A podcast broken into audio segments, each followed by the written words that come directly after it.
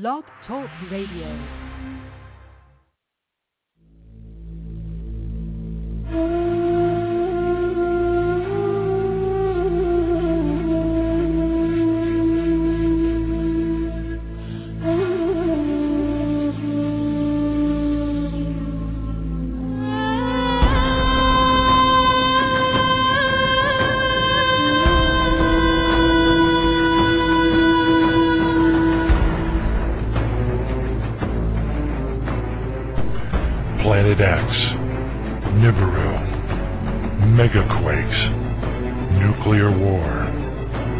martial law, New World Order, FEMA camps, guillotines, aliens, UFOs, fallen angels, Anunnaki. Their Earth will never be the same again. And at that time Michael shall stand up, the great prince who stands watch over the sons of your people. And there shall be a time of trouble, such as never was since there was a nation, even to that time. And at that time your people shall be delivered, everyone who is found written in the book. And many of those who sleep in the dust of the earth shall awake, some to everlasting life, and some to shame everlasting contempt.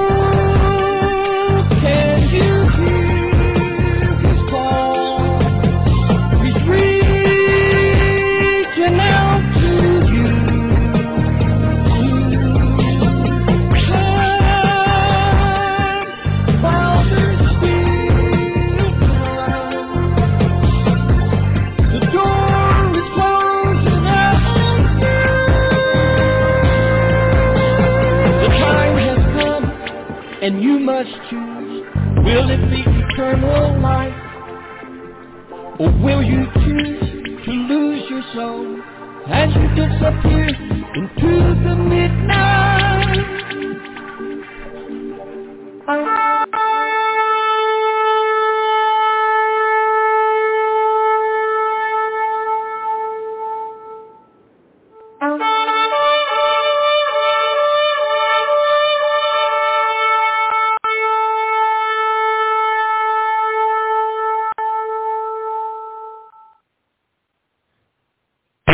Father, thank you, Lord.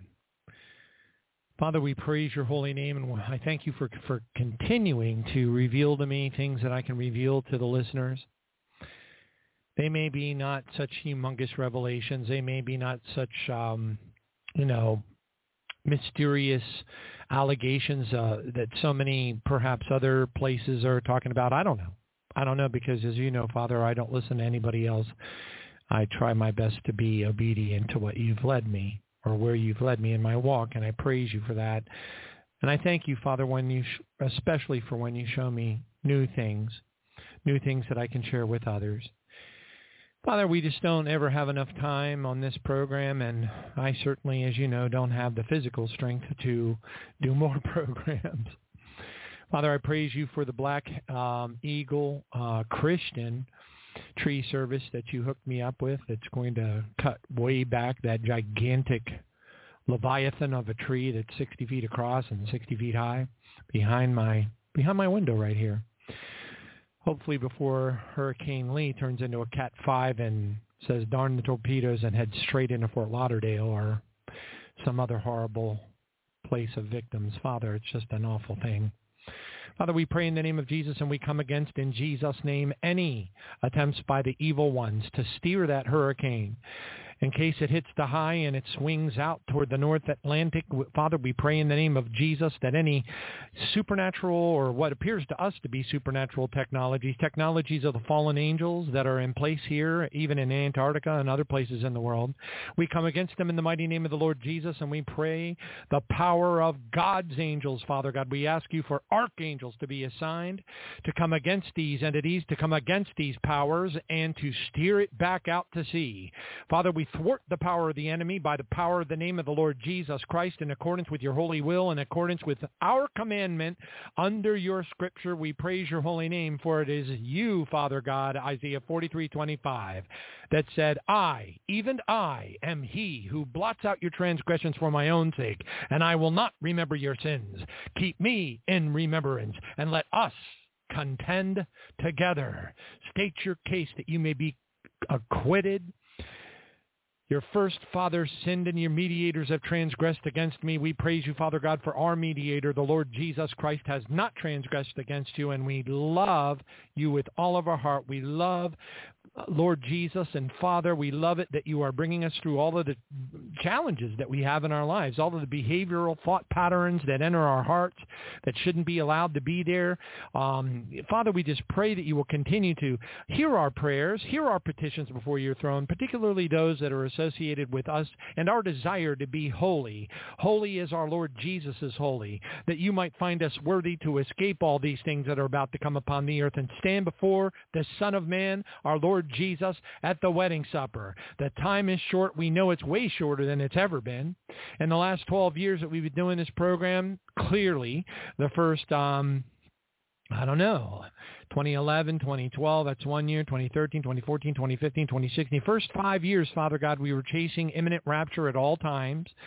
We've seen amazing things transpire, amazing prophetic words that did not occur. Um, we see that you, Father God, do respond to the prayers of the saints, but we cannot predict it. We do not want, know when the prayers of the saints are adequate. We don't know uh, any of these things. All we can do is understand that you do relent, you do respond to the prayers of the saints, and that this is your end times prophetic time. This is your period of judgment. We are a part of the beginning of sorrows. Indeed, I would argue that we are and have entered into the sorrows period. If there's a beginning of sorrows, then there is certainly a sorrows period. And we are in the end of times, such as the Bible speaks about in many passages that cannot be explained, that are anomalous in the scripture, for it says things like, for there will come a time that you know the people uh, you know that, that that the church will not receive sound doctrine and father that those those various scriptures that say there will come a time that that that are uh, started with such words indicate to us powerfully that we are in such a time as has never existed since before the beginning of the earth, the foundations of the earth. Father, we pray that we will fulfill the prophecies that have been written, written in our books since before we were brought to this earth. You know how I feel about that, Father. I hope that my understanding is accurate. We all hope that our understandings are accurate. We pray that anything that we do not understand in accordance with your scripture, 1 Corinthians 8, 2, if anyone thinks they know anything, they know nothing yet as they ought to know. We pray, Father God, that anything that uh, could be incorrect, misleading, or trouble somebody's heart, or whatever the case may be, will just melt away into a deep blue sea of your forgetfulness and forgiveness, Father. But we're excited about you. We're excited about your creation. We're excited about the universes. We're excited about intergalactic travel. We're excited about trillions of life forms. We're amazed by the by the possibility and the likelihood indeed of ruling and reigning with Jesus over all of the kingdom of God, which encompasses all of creation. And yet we stand here in this trap or in this uh, prison planet, certainly in some type of a hologram, a containment zone with indications, Father God, from various writings that your references in the book of Job to can you loose the belts of Orion? Can you guide the sons of Arcturus? Are clearly indications of the days that we live in right now. And they seem to powerfully point to the likelihood that some of the testimonies of the people that have spoken to the fallen angels, or if they were not fallen angels, other beings, perhaps holy watchers, as is uh, spoken of in Daniel.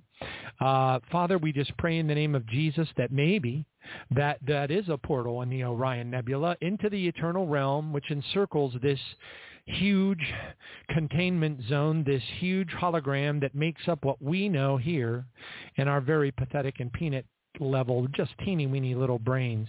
Father God, what we perceive is potentially being a uh, a type of hologram. Indeed, as uh, as Einstein had said, we live in a hologram, albeit a very convincing one.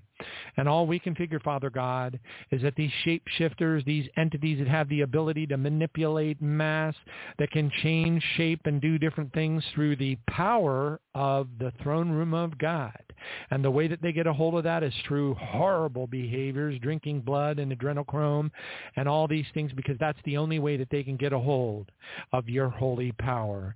And with, with the exception of one other way, and that is when people do not know how as a Christian to properly pray through and they allow, allow their angel bringing the answer to their prayers to be vulnerable to detainment by the demon, demons in the spiritual realm, even to the point where the demons are able to wrestle away the power associated with the answer to the prayer and use that power against us in the form of false prophecies, false visions, and misleading understandings of many things. And Father, we don't want to be a part of that. We rebuke it in the name of Jesus. We declare the holy fire of God around about us on all sides. We come against all entities any entity of the darkness, worker or saint and live or dead human spirit, member of a witch coven, anything that cannot call Jesus Christ its Lord and Savior, that at the moment that they set their wills against us, we decree the holy fire of God to shoot down from the glory pillar in the heavens and burn them in the screaming agony in accordance with Colossians 2.15, making a public spectacle of them in Jesus' name. Hallelujah. Father God, we pray for a platoon of warrior angels to be assigned to each of us to go out ferret out and find all indirect threat vectors, close down all demonic portals. We declare the fire of God to wipe out in Jesus' name all earthly and spiritual weapons, to vaporize them, to vaporize the fiery darts, and to punish the demons of darkness that attempted to come against us in the mighty name of Jesus. We declare the fire of God to vaporize all demonic contracts, all demonic agreements in Jesus' name. And Father, we plead in the mighty name of Jesus that throughout the rest of this week and every day as we push through in our prayers, that you will allow us to walk under an open heaven with the power of the Almighty behind us. We praise you for helping us to get through the days that we're in right now. We pray for an abundant grace. We pray for an outpouring of the presence of your Holy Spirit. And we pray, Father God, in Jesus' name, that you will help us to have the necessary strength to be able to deal with all the things that we have to deal with and still find the time that's necessary by a miracle by a true miracle. For those who wait upon the Lord shall renew their strength. Isaiah 40, 31. They shall mount up with wings of eagles. They shall run and not be weary and walk and not faint. And we praise you, Father God, for that promise, and we accept it. We call it down, and we accept it because your word is inerrant, and your promises are always going to come true as long as we maintain our faith and continue to praise your holy name. And thank you, Jesus. Hallelujah. May we maintain that strength and overcome all of the uh, bouts of depression, difficulties, dealing with the things that we're hearing. And Father, be anointed by that supernatural peace that passes all understanding, that it would be th- not only on our hearts and our minds through Christ Jesus, but also embedded deep within our hearts and minds, that it should go with us to sleep at night and wake up with, with us in the morning as we give you glory and praise forever and ever. Amen.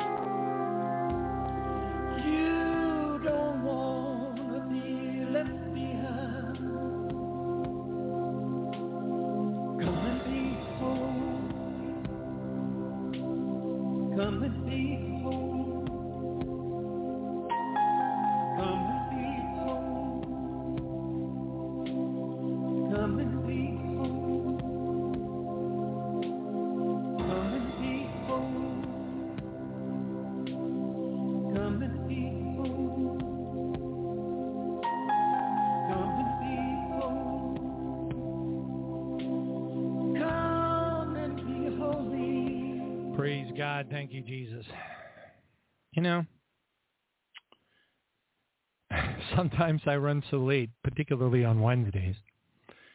My job is going crazy. But you know what? There's good problems and bad, bad problems. And the whole world is getting laid off. the definition of a good problem is being way too busy at work. Praise God. Oh, anyway, but I always like to anoint myself with oil before the radio show starts. I got some new oil coming in from L-O-J-O-I-L dot com, Lindsay Pierce, Lion of Judah oil.com. You always have to pick out the bottle first, and then after you pick, you do do it with a full-blown web browser. If you try to do it from a, a, a mobile device, it the website doesn't render as good as it needs to, and it'll just mess your head up go there with a web browser, with a laptop or, or computer or whatever, if you can. I hope you can. And then it's L-O-J-O-I-L dot com. I won't, I made some dumb, dumb decisions long, long ago.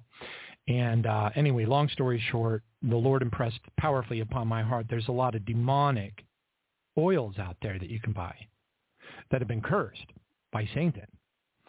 And I'm like, oh, great. That's just what I want to put on my forehead. You know, so anyway, praise God. Um, I'm waiting. I'm waiting for my new bottle to come. It should be here any day now. Praise Jesus. But anyway, if you do go to her website, I highly recommend it. She anoints it and prays over it. She's absolutely anointed, powerfully anointed. Praise Jesus. But anyway, um, you pick out the bottle that you like um, and then um, after you pick out the bottle, you dro- do, drop down a little window and you s- select, you know, the scent that you want. And this time I got coming a scent called Holy Spirit, you know, so I'm kind of excited about that. But anyway, Father, in the name of the Father, the Son, and the Holy Spirit, Lord Jesus, I pray that you will anoint my words, that you will touch people's hearts, and that you will allow anything that is incorrect or anything that might trouble somebody to fall deep into the deep blue sea of your forgiveness and forgetfulness. And Father, that people will be encouraged because we live in a very dark time, and you will continue to strengthen us, encourage us, and pour out abundant grace deep into our hearts that we will overcome. And we will meet with you, Lord Jesus, standing before the Son of Man at the marriage supper real soon. Thank you, Father. No tongue-in-cheek meant, Father, in Jesus' name. Hallelujah. All right. So anyway, uh, for anybody out there who has any doubt where where we are in the end times, uh, you know, it's it's it, you know, it's a lot of people ask, you know, it's all there in the Bible. Maybe we should do a study on uh, Matthew 24, Luke 21, Mark 13. Maybe just pick out one, work our way through it. I like Matthew. Um, I like Luke. I like them all. I like them all. Praise God. But think about this, Psalm 91. This is amazing. And every time I read it, I see something new. He who dwells in the secret place of the Most High. Notice the word dwell. Because that means you, you just you don't you don't just like kind of breeze through and say, "Hey, Lord, uh, you know, I'd really like this and I'd really like that, and thank you for this and thank you for that, but I got to run to work. Take off and go to work." No, you dwell. You dwell in the secret place of the Most High. You're constantly in communion with the Father. You praise and pray all throughout the day. Amen. All right, it says, I will say of the Lord, he is my refuge and my fortress, and God I will trust. And God in him I will trust. Uh, which, refl- which is reflective of Isaiah 26:3, which is, you will keep him in perfect peace. This is on the front door of my house. You will keep him in perfect peace, whose mind is stayed upon you, because he trusts you. Ah, see there? There's always a quid pro quo. Anyway, so then it goes on the next segment of uh, Psalm 91. Surely he shall deliver you from the snare of the fowler. That could be anything. And from the perilous pestilence. Hey. Hey. The perilous pestilence. Now, I was having a conversation with my sister, and I was like, you know, hey, the pestilence, you know, that was something that Jesus predicted and everything, and we're having the pestilence now. And she's like, she's like going, no, we're not. And I'm like going, well, then what would you call the pandemic? And then she actually backtracked, which is like a miracle. And she goes, oh, yeah, I didn't think about that. He shall cover you with his feathers, and under his wings you shall take refuge. His truth shall be your shield and buckler. In other words, you know the word. If you know the word really, really well, guess what? You got your shield. You're all buckled up. Man, I don't know what the buckler is exactly. I guess I'm going to have to look that up. You shall not be afraid of the terror by night. What terror by night? Depends on where you are in the world right now, doesn't it? Do you think in a little what? Do you think if Trump does get elected, or if they assassinate him before the election, do you think that there may be some terror by night, something bad that happens, something horrible? People roaming the streets in bands of murderous, raping, horrific, oh, hard to think. I don't even want to think about it. Nor of the arrow that flies by day. What is that? Why don't you look at some of the videos of the Ukraine, especially in Telegram? Excuse me. If you see those Kalibr uh, cruise missiles going through the air over the Ukraine from the Russian Federation, you're going to know exactly what the air arrow is. okay? You won't be afraid of the terror by night nor the arrow that flies by day. Think Kalibr cruise missiles. Hey, think Satan too. Okay? That thing goes, what is it? Six, is it six, I think it's 16,000 miles an hour. And so do all the, uh, you know, uh, multiple independent reentry vehicles, the MIRVs that are built into the warhead. Each one of them breaks free and goes 16,000 miles an hour to its target, and then it blows up. It's a nuclear detonation nor the patience, I'm sorry, nor the pestilence that walks in the darkness. Woo, wait until you hear some of the reports that I'm going to play tonight. Nor the pestilence that walks in the darkness.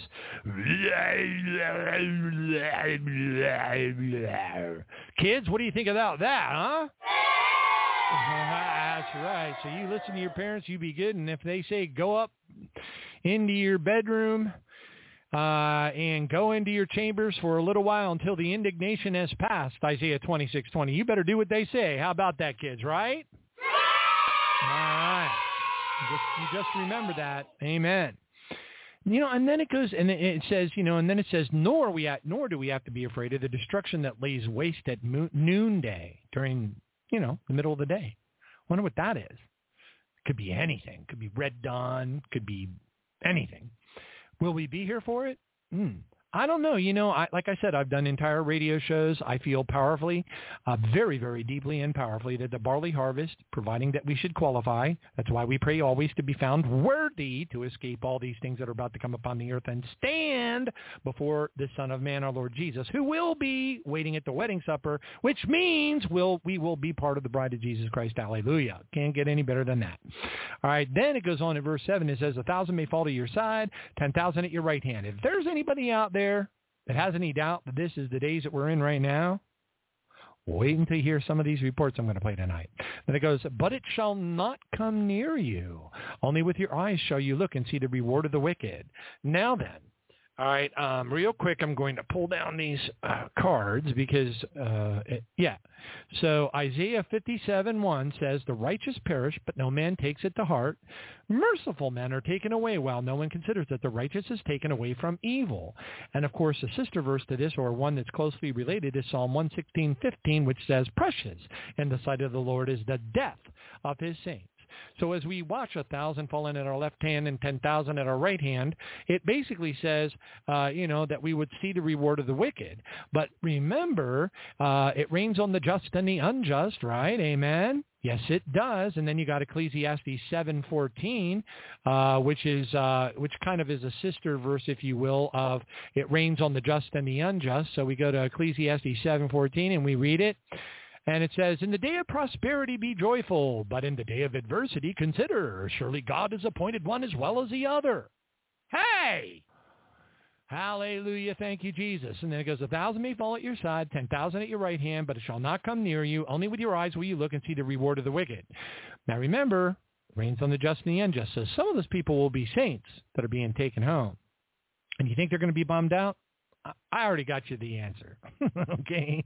They're not going to be bummed out. We might be bummed out, but they're not going to be bummed out. Okay, it says, because you have made the Lord, who is my refuge, even the Most High, your dwelling place to dwell, to hang out with, to sing praises to throughout the day, to love with all of your heart, your mind, your soul, to be in love with, totally, to have Jesus as your first love, to sing songs to him. It's awesome. If you can speak in tongues. This morning I got up at four o'clock in the morning. After I fed the the the dogs, I came back upstairs and I just raised my hands up in the darkness and just focused my eyes on Jesus and spoke in tongues for probably the better part of 20 minutes. And it was just, oh my gosh, it was like, I don't know, pouring, you know, like a cleansing of the light of God upon you. You know, it's just wonderful because remember that speaking in tongues is way more than the church. The evangelical church understands, the Pentecostals understand. They do not understand it. They think they do, but they do not. It is the one way of prayer that bypasses the ability of the demons of darkness to attack your prayers. When you speak in your native tongue, your brain, your language center of your brain is actually active and they can measure it on a neurological meter. They can see it. So when you say, Dear Heavenly Father, they can look at it on a neurological meter and they go, they can see your brain going, Dear Heavenly Father. It actually changes colors as you're talking. However, when you're speaking in tongues, there was a uh, study done by the uh, University of Pennsylvania where they had hooked people up to neurological sensors, and they discovered that when people spoke in tongues, the speech centers of the mind did not activate. And all the neurological scientists were going, wow, that's weird. Absolutely. As a matter of fact, I have the soundbite on the radio show that talks about that. But then it says, and again it goes on and says, no evil shall befall you, nor shall any plague come near your dwelling. Whoa. Wait till you hear what I got to share. Again, this is just, uh, for he shall give his angels charge over you to keep you in all your ways, lest, lest their hands they shall, uh, uh, I'm sorry, in their hands they shall bear you up, lest you dash your foot against the stone. You shall tread upon the lion and the cobra, the young lion and serpent you shall trample underfoot. Um, and then, you know, it just I think we hit the main points of that. I want to move on rather rapidly. We could, you know, you know me in scriptures. I can get lost in that stuff and spend hours on, you know, a couple of passages. Praise God. Also, I wanted to share this with you. This was kind of a wake-up call. I haven't looked up this scripture for a really long time, but boy, if this isn't sobering, I don't know what is. So Jesus says in Matthew 5, 22 to 23, he says, But I say to you, whoever is angry with his brother or sister in Christ without a cause shall be in danger of judgment. Whoa. The question you have to ask yourself is, what does without a cause mean? How well do you know your Bible to know whether or not you have a reason to be upset?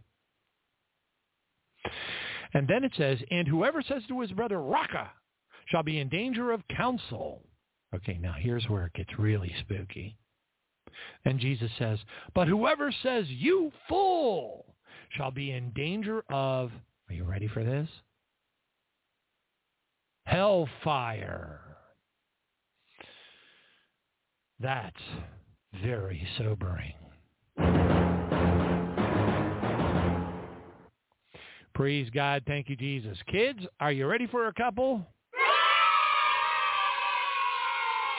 All right, kids. Since you guys liked, okay, I admit it, it was me that liked it, but I mean, come on, you know, you know, we kind of work together a little bit, don't we? Spanky, put the sign down. Spanky, put the sign down. Okay, so kids, are you ready for this? You know I like these Morse code ones, right? So kids, how do you spell S, the letter S, in Morse code? And all I see as an answer is dot, dot, dot. Okay, fine then. Keep your secrets. Kids. What do you think of that one, huh? It's pretty mysterious, huh? Come on, think it over. You guys are all going to be amateur extra class lifetime. Uh, highly recommend the ICOM 7300 and a Comet antenna, multi-band, with a tuner, of course. What type of sandals do frogs wear? Open-toed. Kids? All right, one more. What did one traffic light say to the other? Stop looking. I'm changing. changing lights. How about that, huh? Come on. Don't hesitate on me. Praise God. And one more for good measure. I sued the airport for misplacing my luggage. I lost my case. oh, kids, what if what if we got to wear masks? How easy will it be for us to lose our case? Yeah, I know. I know how exactly how you feel. All right, praise God. Thank you, Jesus. Anyway, on that note, let's go ahead and go into the news. Ladies and gentlemen, may I have your attention, please? It's not normal. It's just wrong. Uh, it's not normal. This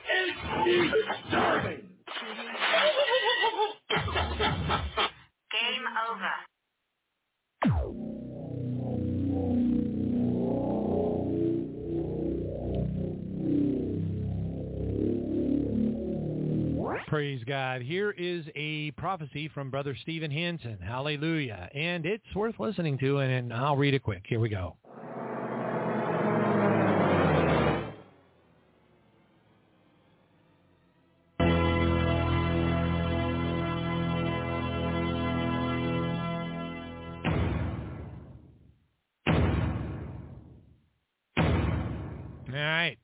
Praise God. I asked Brother Stephen Hansen in person one time, I said, how come, you know, you prophesied that, you know, Obama was going to be the last president and then it changed? And he said, brother, prophecies are progressive. And I was like, I thought about it because, and then I remembered how God would relent all throughout the Bible, change his mind. Moses telling him, Oh, Father, oh, Lord God, please do not destroy the Israelites. It will make you look bad in front of the Egyptians. and he relented. He changed his mind, didn't he? As he did.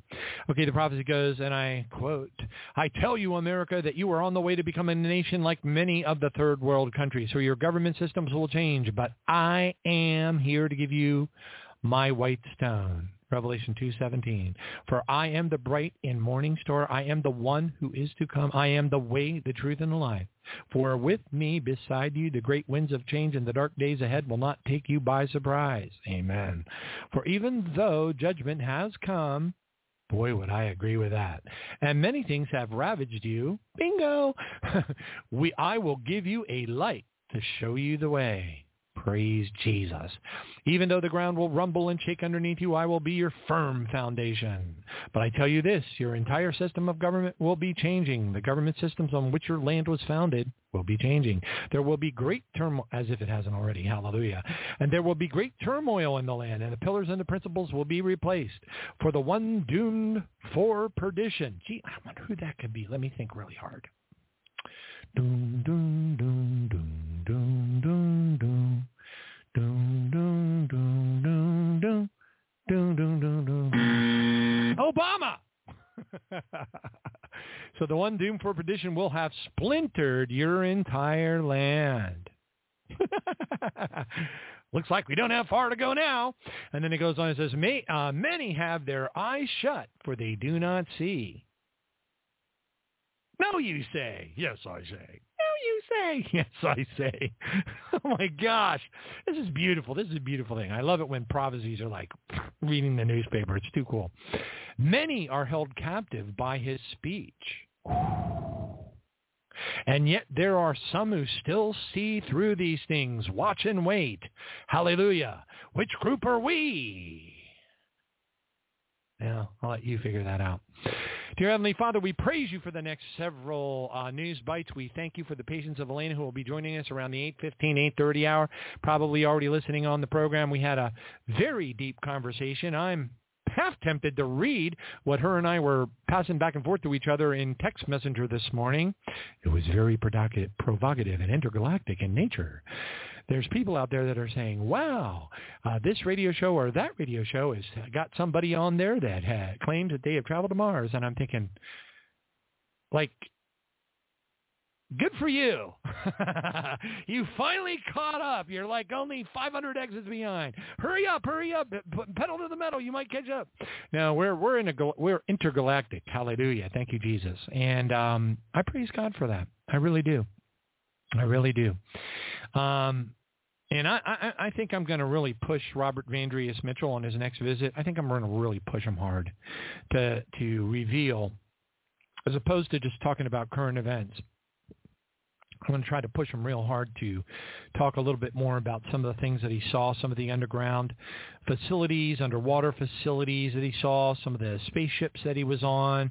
Uh, he was the one who revealed to this listening audience about five years ago, I guess. I'm not sure, but I think uh, that Pence was a shape-shifting reptil- reptilian, and now we know as a fact that he is. And what's really fascinating, isn't that amazing? I just find that so amazing because when he first said it, I was like, Pence? Really? Yep. He said, yes, I have seen him at sacrificial ceremonies. Well, there's a testimony out there. I will not repeat what the man said, but evidently he had the goods on Pence and his wife, and evidently they they they are frequenters of satanic ritual, baby killing, blood drinking, adrenal adrenochrome ceremonies. How about that?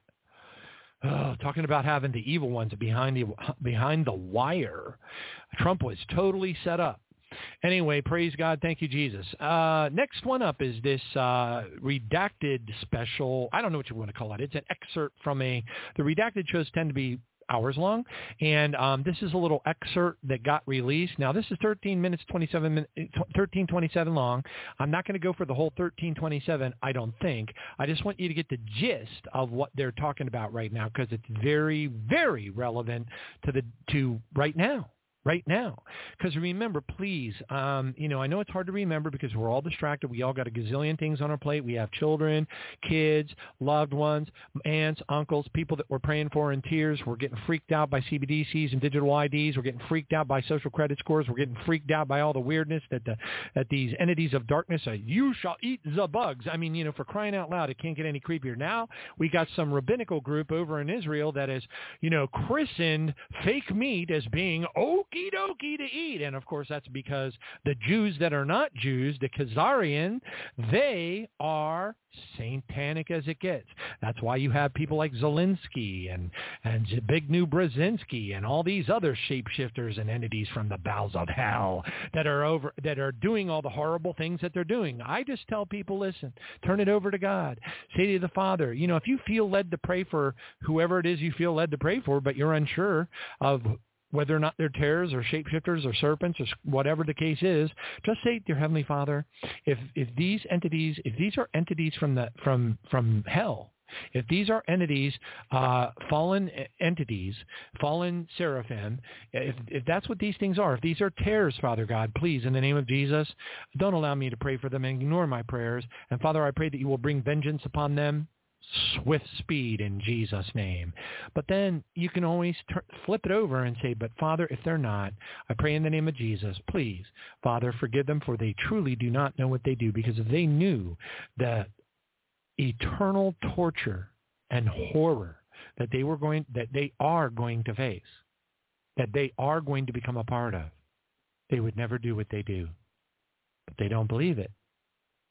We beg our Father's forgiveness for those who do not know what they do. Just like Jesus did. Father, forgive them for they know not what they do. That may be the most single, most powerful prayer in the entire world. Oh, I'm sorry, I dorked up. I mean in the entire group of universes and dimensions and realms that make up the kingdom of God, which is very different than the kingdom of heaven. Praise God. So let's go ahead and listen to this, a little snippet from Redacted. Very relevant for the time right now. They are believing, they are, they are broadcasting that there is an imminent hot war with Russia coming. Let's listen to this. Whoops, hold on.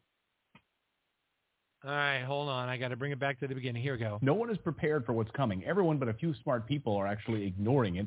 The media would rather distract you with new COVID variants and masking concerns at your children's school. COVID cases are on the rise across the nation and in our area, which means something many of us thought we'd seen the last of is back. Businesses, hospitals, even colleges, including one in our area, reinstating mask mandates. Yeah, those are important stories, but they're missing the most important story in the world, and they're all ignoring it right now. Look at Drudge today for crying out loud. Look at CNN, top story about Burning Man. What about Fox News? Nope, it's all about DeSantis.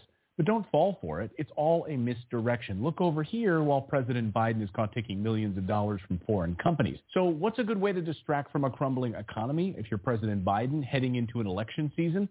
Start a war with Russia. Wag the dog. Did you ask for a war with Russia? No, neither did I. But you're about to get one. And my friend Tucker Carlson just exposed the entire plan. So once you start indicting your political opponents, you know that you have to win or else they're going to indict you if they win, right? Right. And so they can't lose. They will do anything to win. So how do they do that? They're not going to do COVID again. I know everyone on the right's afraid they're going to do COVID and mask mandates. They're not going to do that. They can't do that. If they've already been exposed, that won't work. There's going to be, no, what are they going to do? They're going to go to war with Russia. That's what they're going to do. There will be a hot war between the United States and Russia in the next year. And Really? On the, oh, yes, of course. They want it anyway. a hot war with Russia. Remember, we're at war with Russia already, but we're doing it through a proxy, using Ukrainians to fight the war, sending them billions of dollars in weapons. More than 400,000 Ukrainians are now dead. More than 2.5 million are permanently disabled. So we're using Ukraine until we can't use them anymore. When all of their men are dead, then we'll have to send our own troops. And it's all part of the plan, which Congressman Adam Schiff explained. We fight Russia over there so we don't have to fight them here in Washington, D.C. The United States aids Ukraine and her people so that we can fight Russia over there and we don't have to fight Russia here. Now, Tucker only exposed one big piece of this plan, which is the Russian piece. The other piece is the economic side, which we'll get into in a second. But first, on the Russian side, something happened this week that almost no one covered. We covered it on our show, but it was radio silence in most of the mainstream media. The Biden administration quietly laying out a plan to make it impossible for any future president to keep us out of a hot war with Russia. By the way, Russia has already said that this will lead to direct war with their military, and China is standing by ready to jump in. So according to the Wall Street Journal, what the Biden administration did is astonishing. They introduced a plan to permanently fund Ukraine's proxy war against Russia, and the structure would make it impossible for a future president to undo the plan. Think of it like Obamacare, but on steroids. Everyone, including a Republican president and a Republican Congress, tried to unravel Obamacare, but they couldn't do it.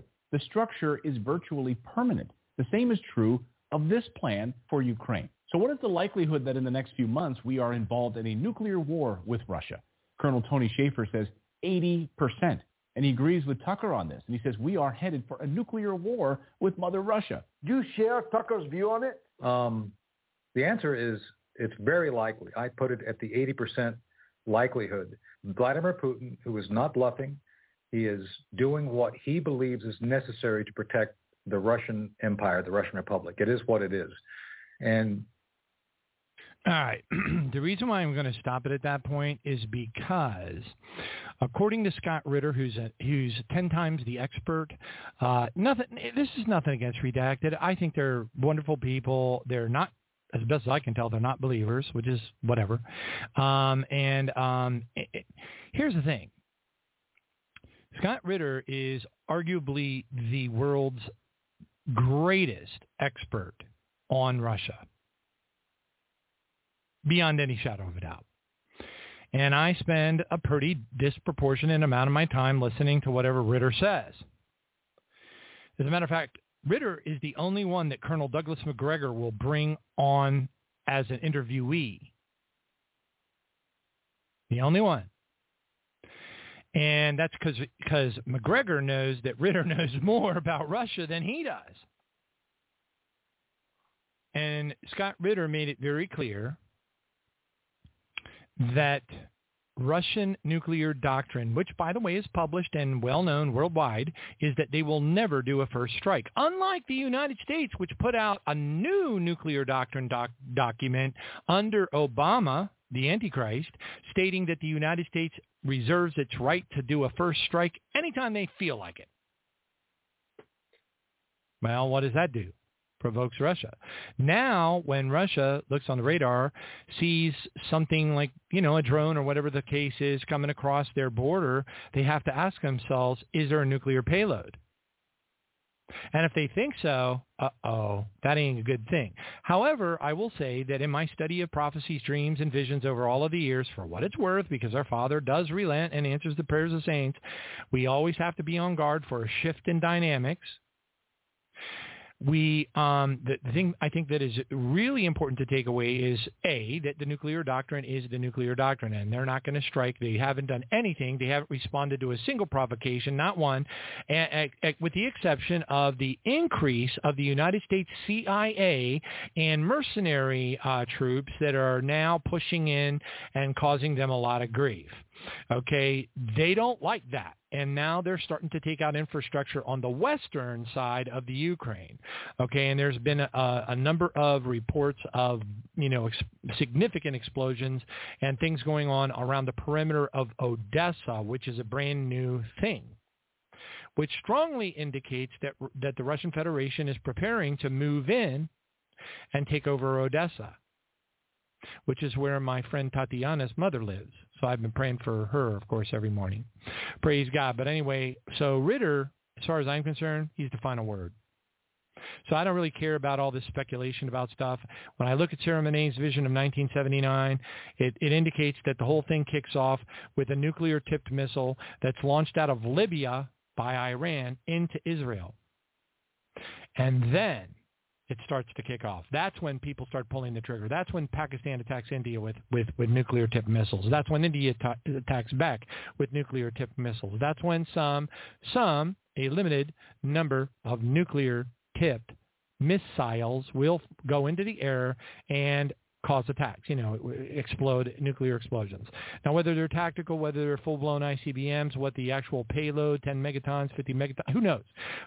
You know, I don't know.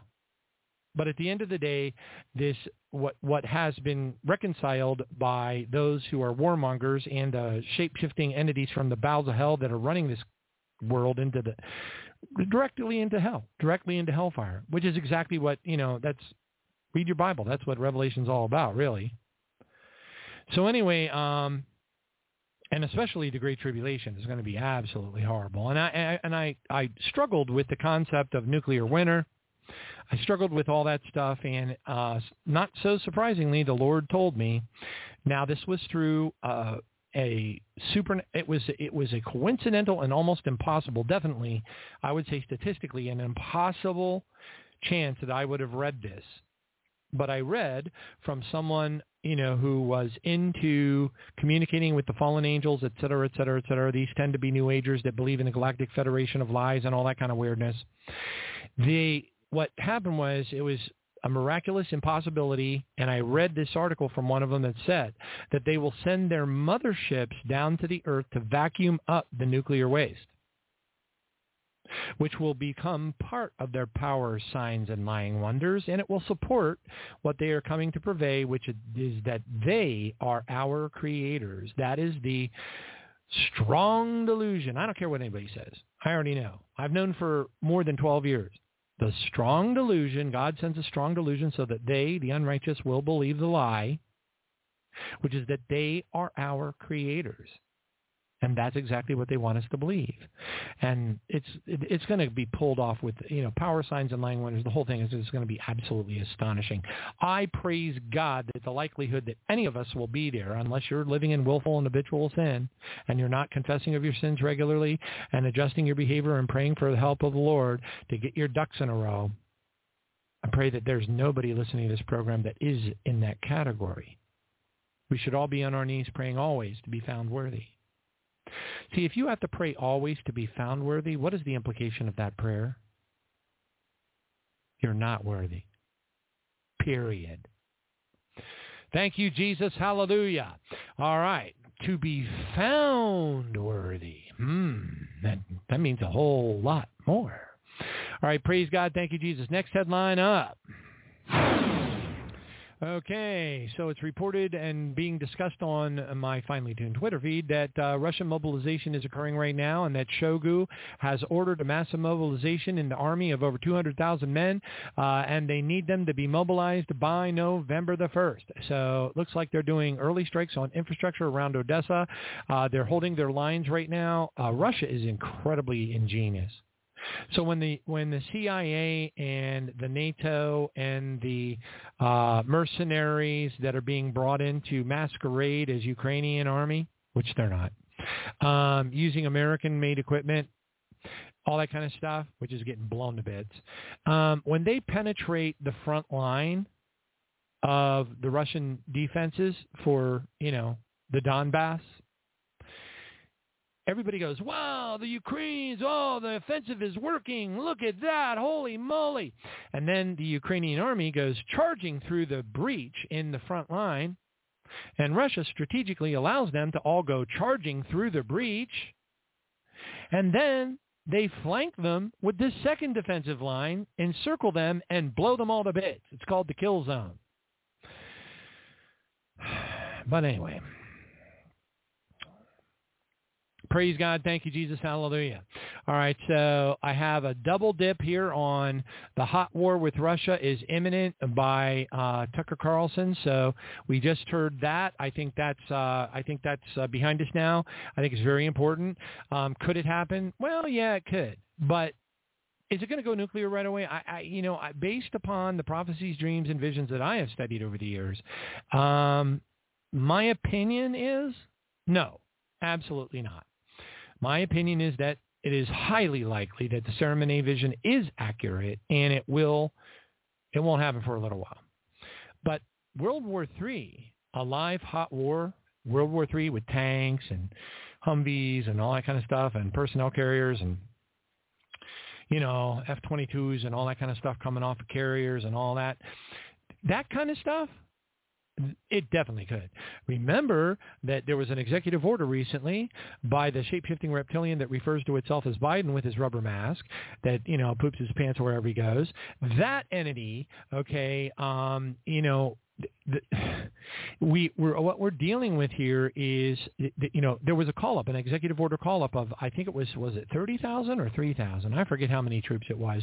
But it had embedded in it language that allowed for continuous conscription and uh, and actually a, a full blown draft and they're sending an untold amount. I mean, you really can't calculate it. It's so much equipment over to Syria, over to Iraq right now. It's the same type type of military buildup that occurred occurred during Operation Desert Storm and Operation Iraqi Freedom. Remember that?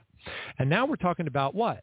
Operation Atlantic Resolve. Do you all remember these things? We reported it on this show. We had discussions about these things. How easy it is to forget, isn't it? Because you're thinking about an ice cream cone, aren't you? Low carb is the way to go. Right, kids? Give up those ice cream cones.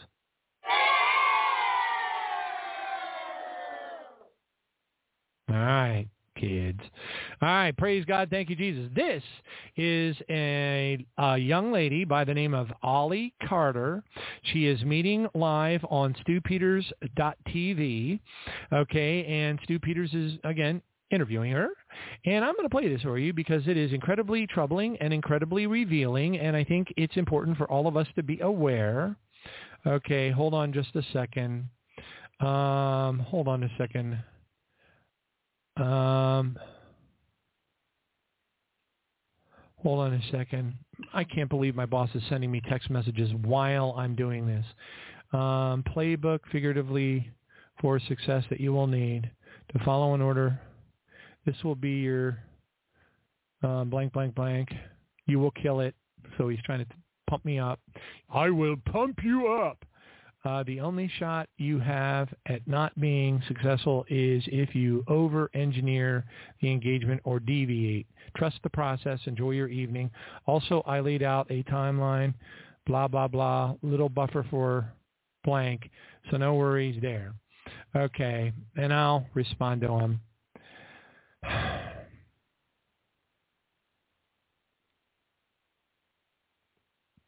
All right. Hopefully you will not send me any more text messages. I don't like that, um, particularly when I am serving the Lord. And unfortunately, that's just the way it goes, and I'm going to have to suffer my way through it. We got we're all going to have to suffer through through many things that we don't like, unfortunately, in the days now and in the days ahead. Praise God. So I'm going to ahead and play this Stu Peters sting. Um, and um, wow, uh, let's see here. Yeah, it's just what a bummer. okay, so I'm just going to go ahead and pretend I'm going to delete that. Delete and delete. Okay, I don't need to see that conversation. Um, anyway, uh, let me just see something. Well, let me check one more thing because my, my work situation is so. I know I beg you for prayers all the time. I know I beg you for prayers all the time. I know. But believe you me, I only give you one-tenth, if that, of um, this, the full story behind the mess that I'm always finding myself in. It's a long story. But anyway, thank you. And I do pray fervently for each, any one of you who so much as mentions me by name in prayer. I beseech the Father almost always in tears, for a tenfold anointing upon you of divine protection, of the presence of the Holy Spirit upon you and your family. I really, really do. Praise God. All right, let's listen to this testimony from this lady named Allie Carter with Stu Peters. Very troubling. Prepare yourself. And kids, you, you, you, your mom and dad ought to have you leave the room. All right, 10, 9, 8, 3, 2, 1. Here we go.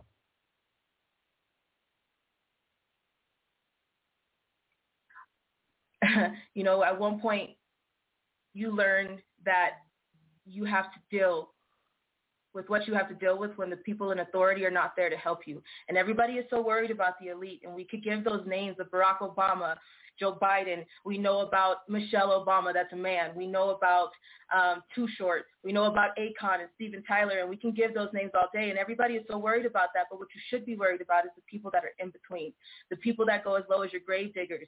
I was trafficked to people within my schools. Uh, I was trafficked in underground tunnels that link under your schools, uh, through your cemeteries, under uh, your, your amusement parks, through Universal Studios, and into Hollywood elite homes um, all over the place, all over the world.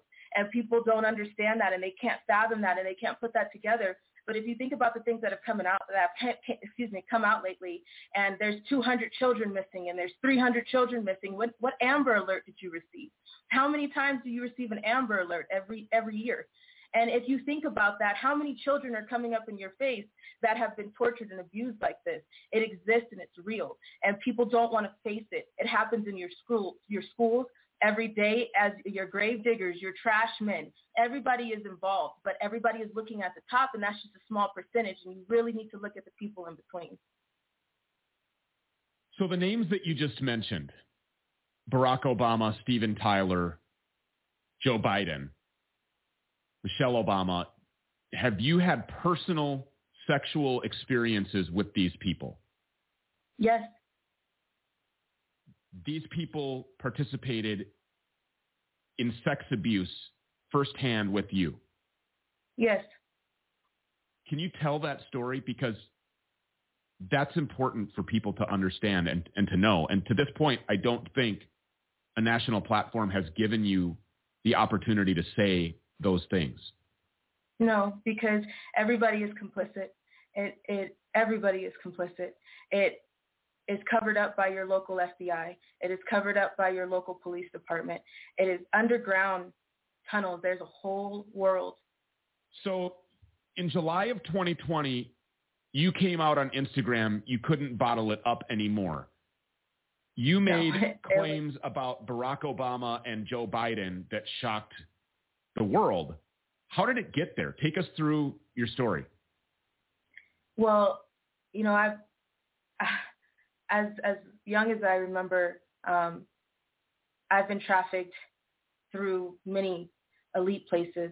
Um, I went from the Buckingham Palace to um, under the Getty Museum in Los Angeles, still under the uh, custody of Child Protective Services, uh, the child welfare system. Um, it went from trap houses in uh, your everyday neighborhood of Moreno Valley, California, um, Los Angeles County um, strip clubs um, and into Hollywood elite parties. Uh, there was never a time of peace in my life. And, and I remember very clearly since four years old, there was never a time of peace in my life. Um, it's been ongoing. Who started all of this? I mean, your mother originally. And then yes. who carried on? How did you end up in Buckingham Palace and, and underneath the Getty Museum and alongside some of these household names that I just mentioned? When when I was a child, um, there was many things that went on in the home. I tried to I tried to talk. I tried to uh, let people know. Child Protective Services uh, were called constantly um, since I was three months old. Um, by the time I turned 13, I had enough of being uh, raped and beaten and tortured behind rocks on La Salle um, in Moreno Valley, California. I had enough of going through um, dealing with my mother's boyfriend. Um, she was nothing of a mother, uh, but I had enough of dealing with them at four o'clock in the morning. Um, I had enough of of being the favorite um, out of the girls. I couldn't take anymore, so I tried to kill myself. Um, when I turned 13, CPS came into the picture. Um, I was put into mental hospitals. Um, and then finally, I all right. Anyway, I think you get the gist of it, and it gets worse. You can believe that. And I didn't want to listen to the rest of it. I'm sure you probably didn't want to either. All right. Praise God. Now, I want to bring back to your recollection uh, this lady making a comment about the Burning Man thing. We played this on the last program. Let's go ahead and hit this right now. All right. Hold on. Double click it. All right, here she is. Most of y'all have probably heard that Burning Man was declared a national emergency, but there's some pretty crazy stuff coming out. So it was announced earlier that Burning Man was declared a national emergency because it was flooded. And so they sent in FEMA, which already seemed kind of like a weird reason to send in FEMA and keep anyone from leaving the festival. 73,000 people they're keeping locked in there for flooding. Now there's some new terrifying information coming out that there's a virus on the loose in the festival and that people are getting really sick with boils, vomiting, hemorrhaging. To me, this makes way more sense than flooding in terms of what their response was to the situation. This is a text from one of the festival goers, and he said, yo, just figured you should hear from me first. Daryl is crazy sick with something that has him coughing up really coagulated blood. Medic showed up wearing a full suit. No idea where he is now. I would stay inside your camper. All right, so I'm going to move on from there because we have so much to cover. But anyway, then Laura Loomer, who is a ex-mainstream uh, media person that's been ostracized from it because she decided to start telling the truth, um, she she puts this out. She says that I um, she says that uh, well, if it's true, I guess we know what the next lockdown will be ahead of 2024. I, I reported last year that the United States government allocated hundreds of millions of dollars for Ebola vaccines and Marburg PCR tests last year. And then she shows her actual communication on social media and says, I guess it's safe to say Joe Biden is planning to unleash Ebola on the country ahead of midterm elections. Why do we need an Ebola vaccine in America? Brings me back to the days of Barack Hussein Obama. And then it goes and it says, outbreak map, a modern new Ebola virus vaccine. Moderna will make an mRNA technology available to researchers working on new vaccines. Moderna is collaborating with partners on vaccines for 15 new pathogens, chikungunya, uh, Crimean Congo hemorrhagic fever, dengue, Ebola, malaria, and Marburg, Lassa fever, and MERS. Don't forget, our great, our wonderful friend Bill Gates is injecting mosquitoes and he's dropping them by the untold gazillions over all kinds of places around the country. It is super duper sick. And then, of course, um, in the Sarah Menet vision of 1979, uh, you have, the, she talks about the third seal financial collapse. She says, the next thing that came to me was uh, more felt than seen. It was the understanding that shortly after the crashing of the buildings in New York City, she's talking about 9-11, uh, commerce ceased, shopping and buying seemed to stop. Remember, things happen in high speed when you're seeing visions from the Lord, especially 30, 40 years ago. Okay, but anyway, she says, then the, then the economy failed throughout the world. Few had any money at all. And those who did uh, have, have it could not buy anything of worth with it. Gold and silver and other commodities had some value and could be traded. Then she goes on and says chemical attacks. Then I saw a man walk into the middle of a crowd and drop what seemed like a quart of jar, uh, quart jar of liquid. The jar broke open and spread. I understand that the people nearby had become infected with the disease from the liquid. They didn't even know it, and a day or two later they became sick and started dying. I saw that this would happen in four particular cities: New York, Los Angeles, San Francisco, and Salt Lake City. The disease started with white blisters, some of the, some the size of a dime, appearing in the hands, arms, and face of the victims. The blisters quickly developed into white puffy sores.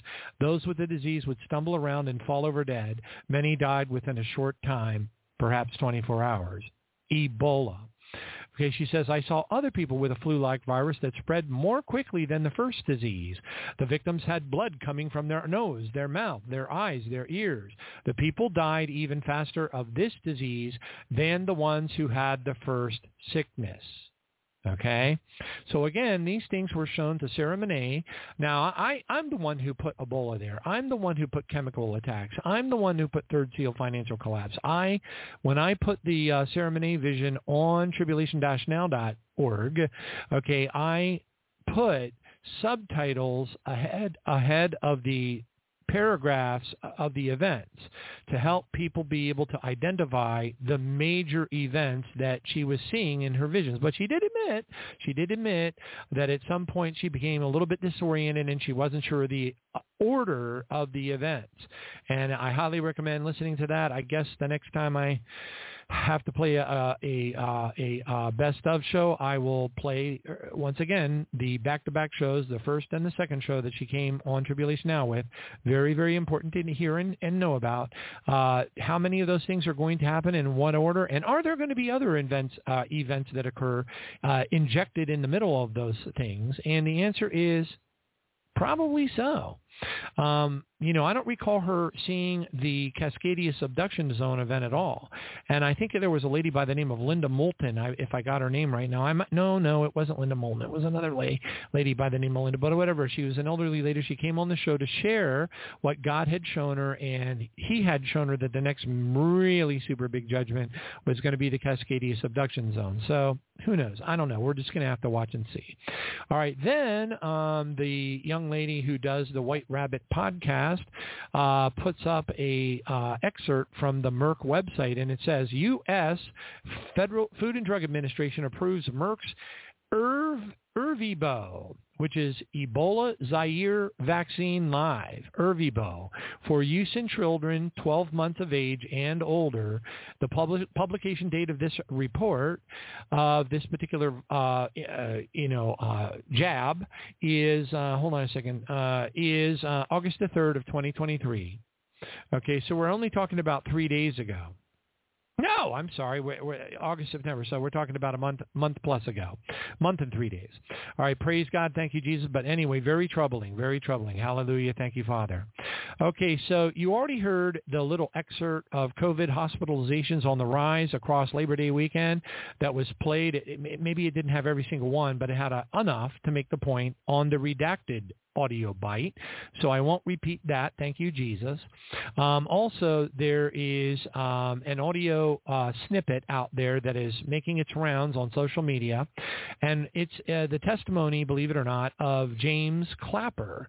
James Clapper uh, says that uh, he basically names a number of people, including Mitt Romney, uh, uh, you know, Ryan, and um, oh, I can't remember who all and here, let me just go ahead and play this. We got time. We're running out of time, but we got time. So let's go ahead and see if we can play this. Praise God. Hold on.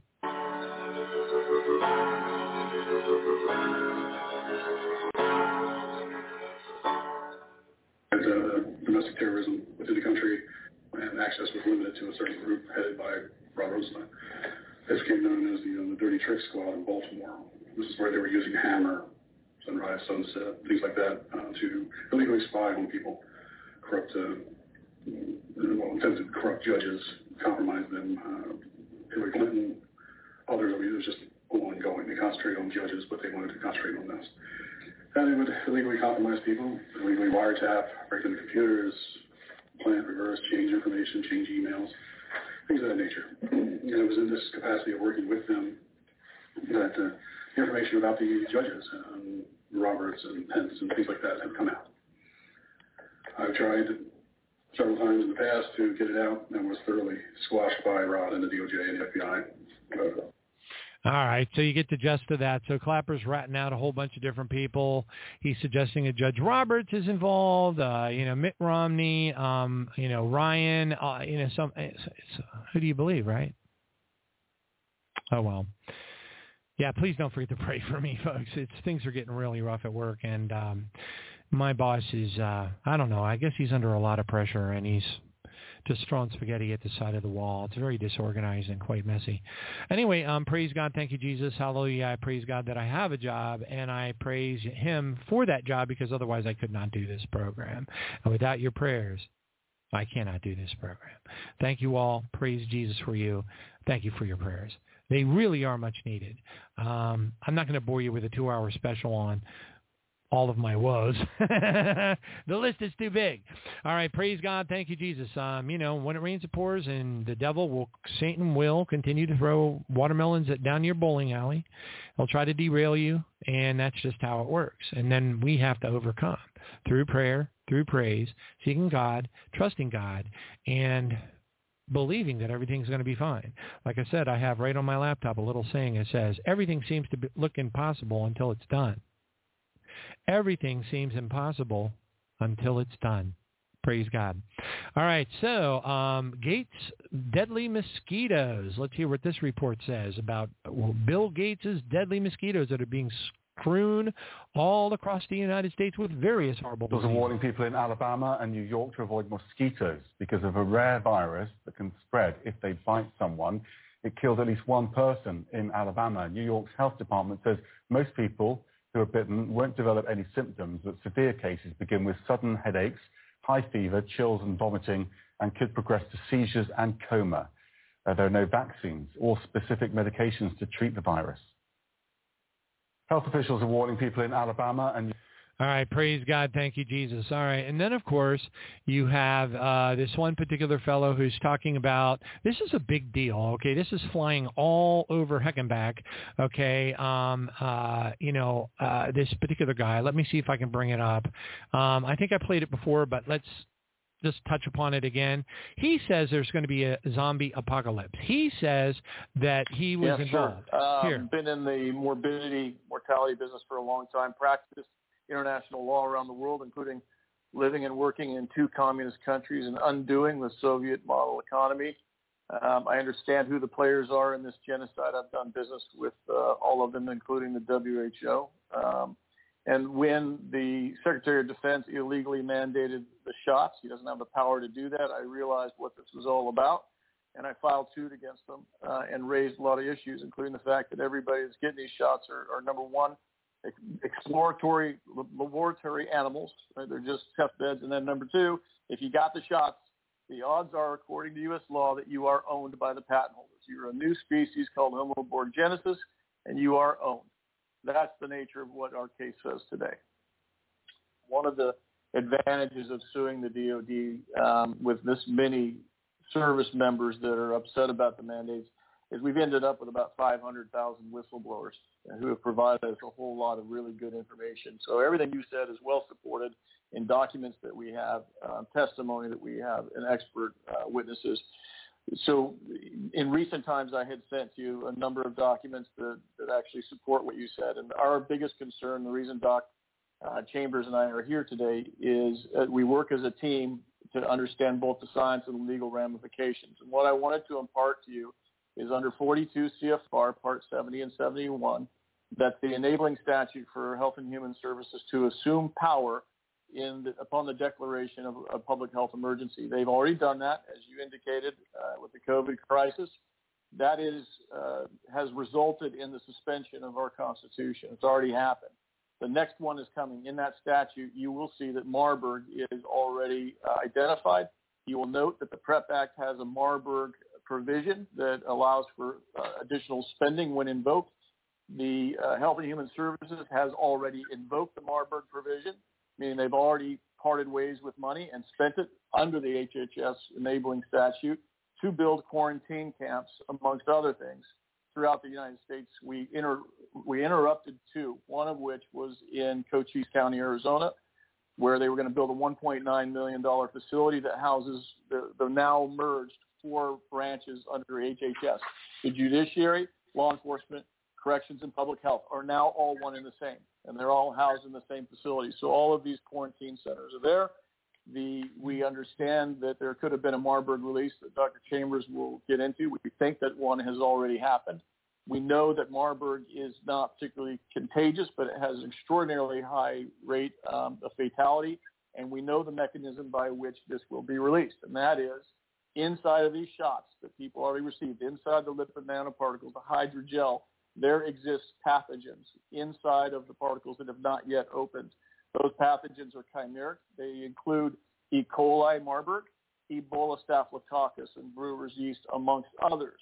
We know that upon the broadcast from the 5G system that is now employed across the United States and the world for that matter, um, when they broadcast an 18 gigahertz signal uh, for one minute, three different times as a pulse, it will cause those lipid nanoparticles to swell and release these pathogenic contents, thereby causing a Marburg epidemic that they've already spent the money on. They've already it's already done. Right, the Marburg epidemic, for purposes of the law, has happened, and now we just need the actual uh, disaster to happen. And and there's actually worse parts to it than that, including the 1p36 gene deletion that effectively will turn those poor people into zombies. As odd as that sounds, our government's preparing for that. But the FEMA have already put out zombie commercials uh, and Yep. CONOPS on that, correct? That's correct. If you look at ConPlan 8888, Stratcom put that out in 2011. On page two, they say, "Oh, this is just for examples, just for demonstration. You know, don't don't worry about it, so we don't offend other countries." The problem with that is you look through that ConPlan, it's all about five different types of zombies. There isn't anything in there about opposition forces. There isn't anything about winning political battles or counterinsurgencies. It is only about a zombie apocalypse, defending it and you will see that every NIMS compliant practically agency or, or whether that's state, uh, local or federal has already had their zombie apocalypse preparedness training. They've already done their practice. The CDC has had a zombie apocalypse preparedness website up for the last five years. Now they've reduced it to a PDF cartoon. Even in the Amazon Web Services contract, the force majeure clause, I believe it's Article 41, states that we're not liable for damages in case there's a zombie apocalypse. This is coming, folks, and and the serious adverse event report Pfizer put out post-marketing. They, they had put out as part of the FOIA. The number one serious adverse event was the one-piece 3-6 gene deletion. You look up the symptomology for that. It is the elimination of the frontal cortex and a propensity to bite. What's very odd about this is this was the symptom post-vaccination. That disease is a congenital disease. It means you're born with it. So how is it then possible that this is the number one serious adverse event from the Pfizer shots? It's here, folks. And then you got Dr. Chambers here to tell you I'm not just a raving lunatic. blows away the frontal cortex and then injects some sort of whatever into your brain to have a propensity to bite. And we've seen the over the years we've seen the um, articles, uh, you know, the news reports and such, and read about them. Uh, and they called them, you know, they said that they were uh, abusing salt salts or salt baths or whatever the case was. And they had several events, uh, one down in Miami and different places, uh, where a particular individual had freaked out and you know bit someone's face off, uh, and then uh, you know it made the news. So um, yeah, I I don't know, folks, but it's looking pretty creepy. So we do all need to really be seeking the Lord with all of our heart. We don't want to be here. We need to pray fervently to be found worthy. Praise God. Um, there's another testimony I have here on the Marburg with 88% mortality. It's another expert. Uh, AskDrButtar.com.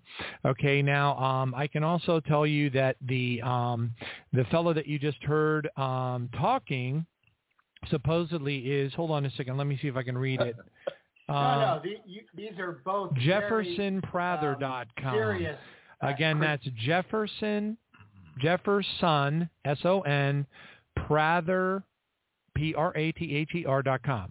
Jeffersonprather.com you can go evidently to his website look up more information if you want all right, praise God. Thank you, Jesus. Hallelujah.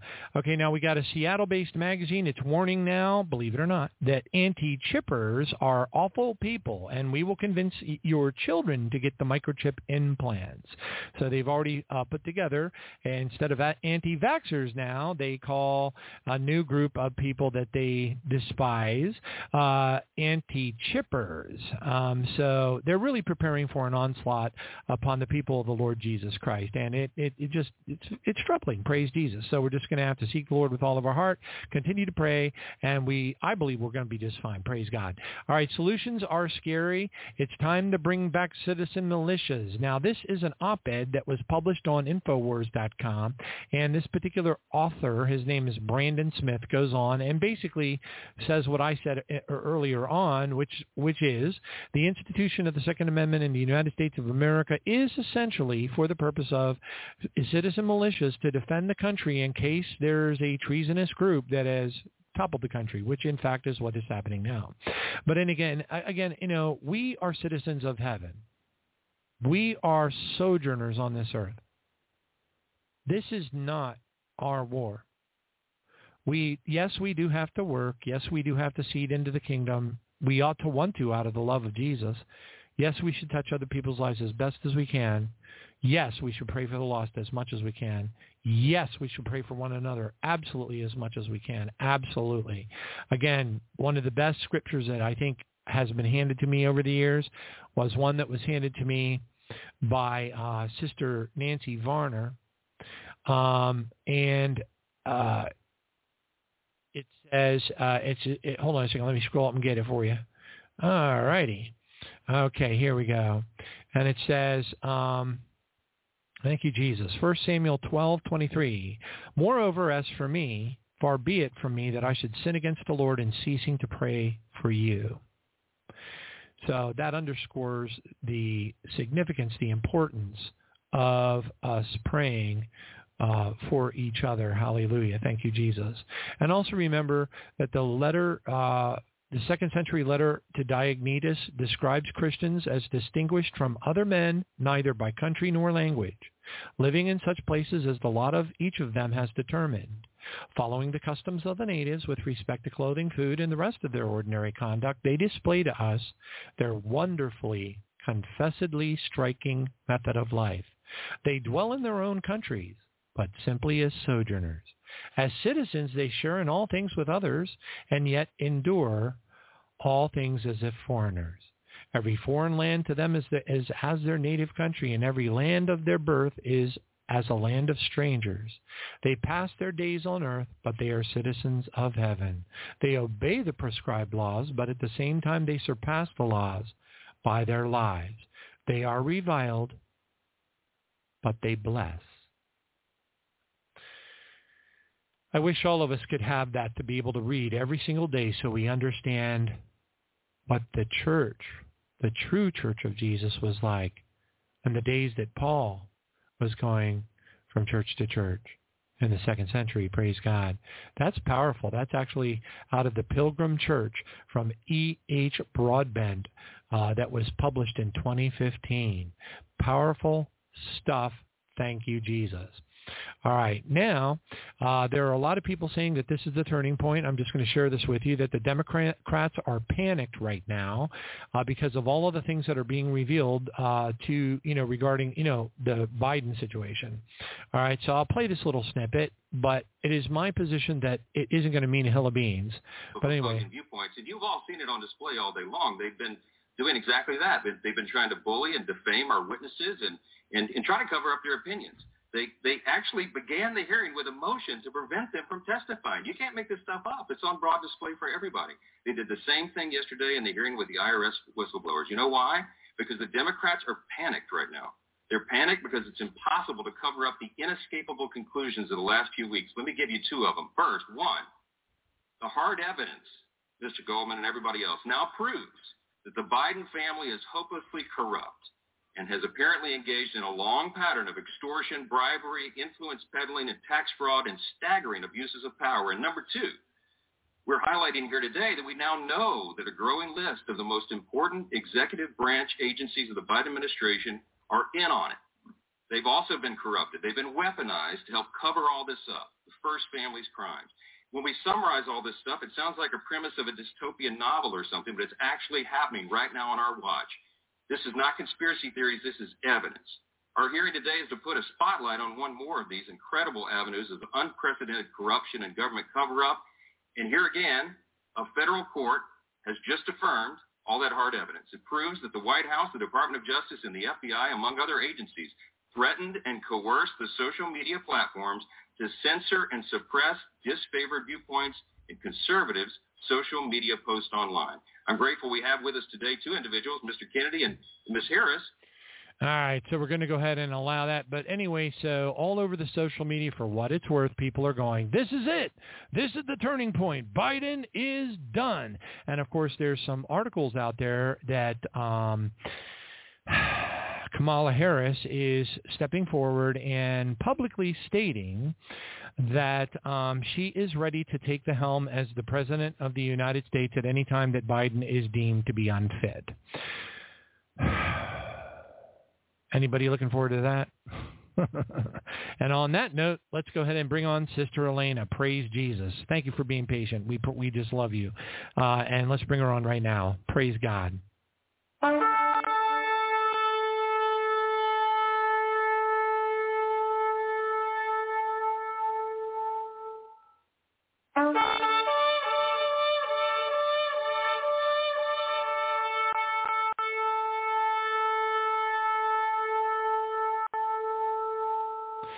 Thank you, Father. Praise God. And let me double check my math. I think I see her number here, but you know, I was a bad boy, way behind schedule because of uh, my situation at work, which you saw was so gruesome and grim uh, that um, that uh, my boss had to text me during a radio show. Isn't that lovely? All right. So anyway, um, hold on just a second. Uh, pull this up, and here we go. I just want to make sure I do the right thing here. It's so easy to dork up on the radio. There we go. Yep, just as I thought. And let's go ahead and bring Sister Eleyna on live right now. Praise Jesus. Are you there, Sister Eleyna? I am here. Can you hear me? Praise God. Yeah, I can hear you beautifully. Wonderful. Wonderful. Okay, so um wow. I, don't know how to follow an act like that. That's a lot. But um, it's it's all true, and it, it's been true for a long time. Um, I remember in 2015 they were experimenting on those poor people in Africa with this fake Marburg or Ebola virus. Um, it wasn't normal.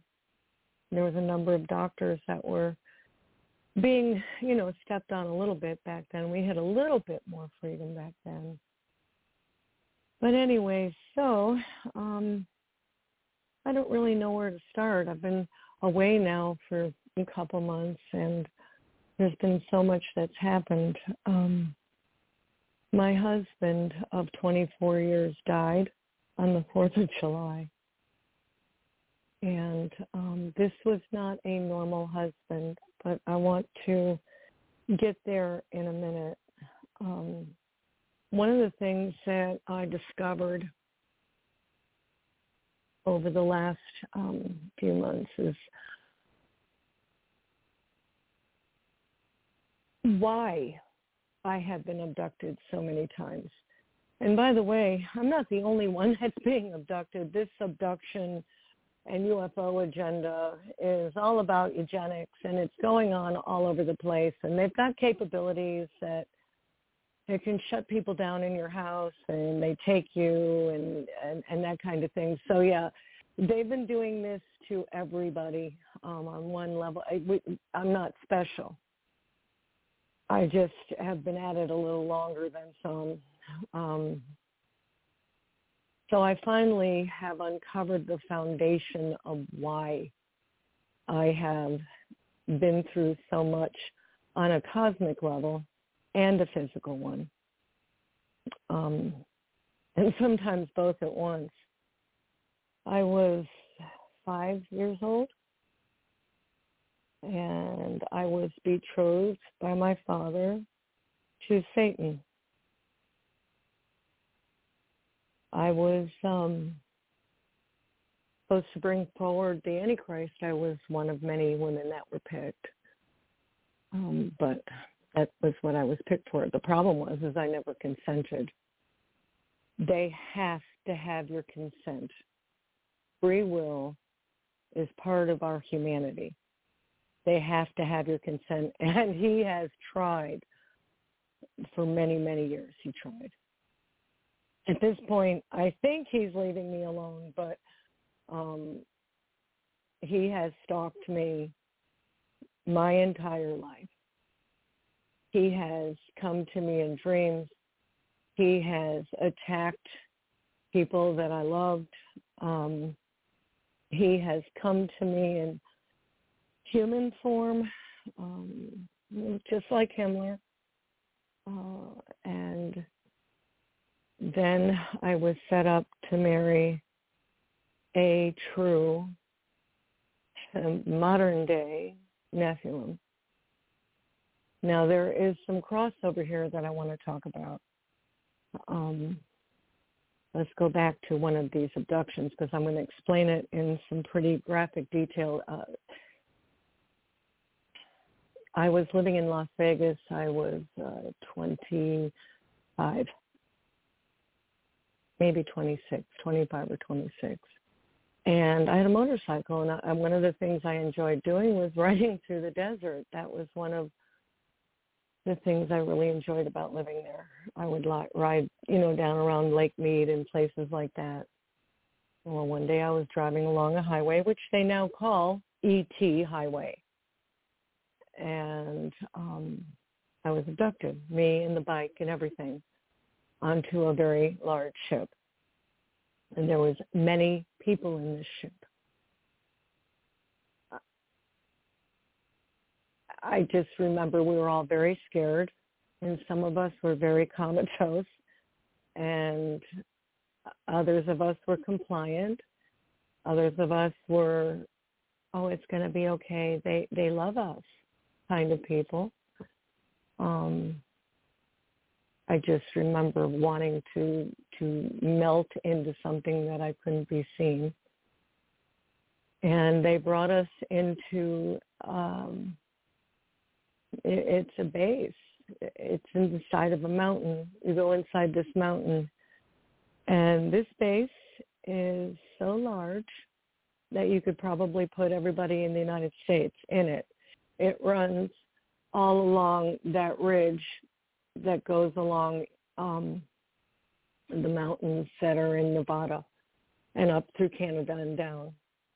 Um, and then under the it, it goes then underneath the desert into places like Dulce. It is huge. One of the places um, that I saw. Now, when you get there, um, you are surrounded by what looks like little white lights, and um, there are some that would call these fairy lights yeah, good luck with that. They will consume you. They're little piranhas. And if you try to escape, they will swarm on you and you will disappear. And one of the things that they have developed in a place like this is something called swarming technology. And they are using a form of it right now in Florida with Bill Gates mosquitoes. Uh, these um, individuals that work in these bases, particularly this one, um,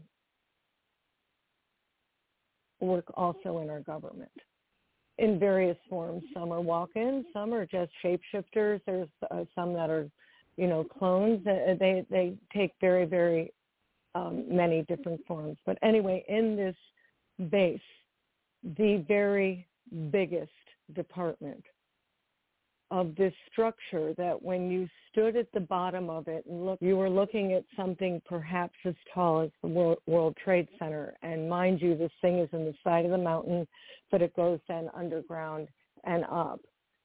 And there is a um, structure there that has many levels on it, going up and down.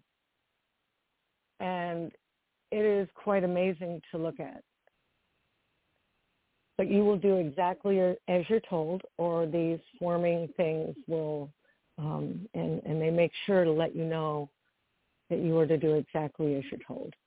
These forming things are under their control, and they will do what they're told, which is to take off your leg, or hand, or arm, or part of your head, or face, or your whole body. One of the most scary things I've ever seen in my life anyway, uh, the eugenics department is where they were bringing almost all of us to um, extract genetic materials. And it was like being in hell. That's all I can say.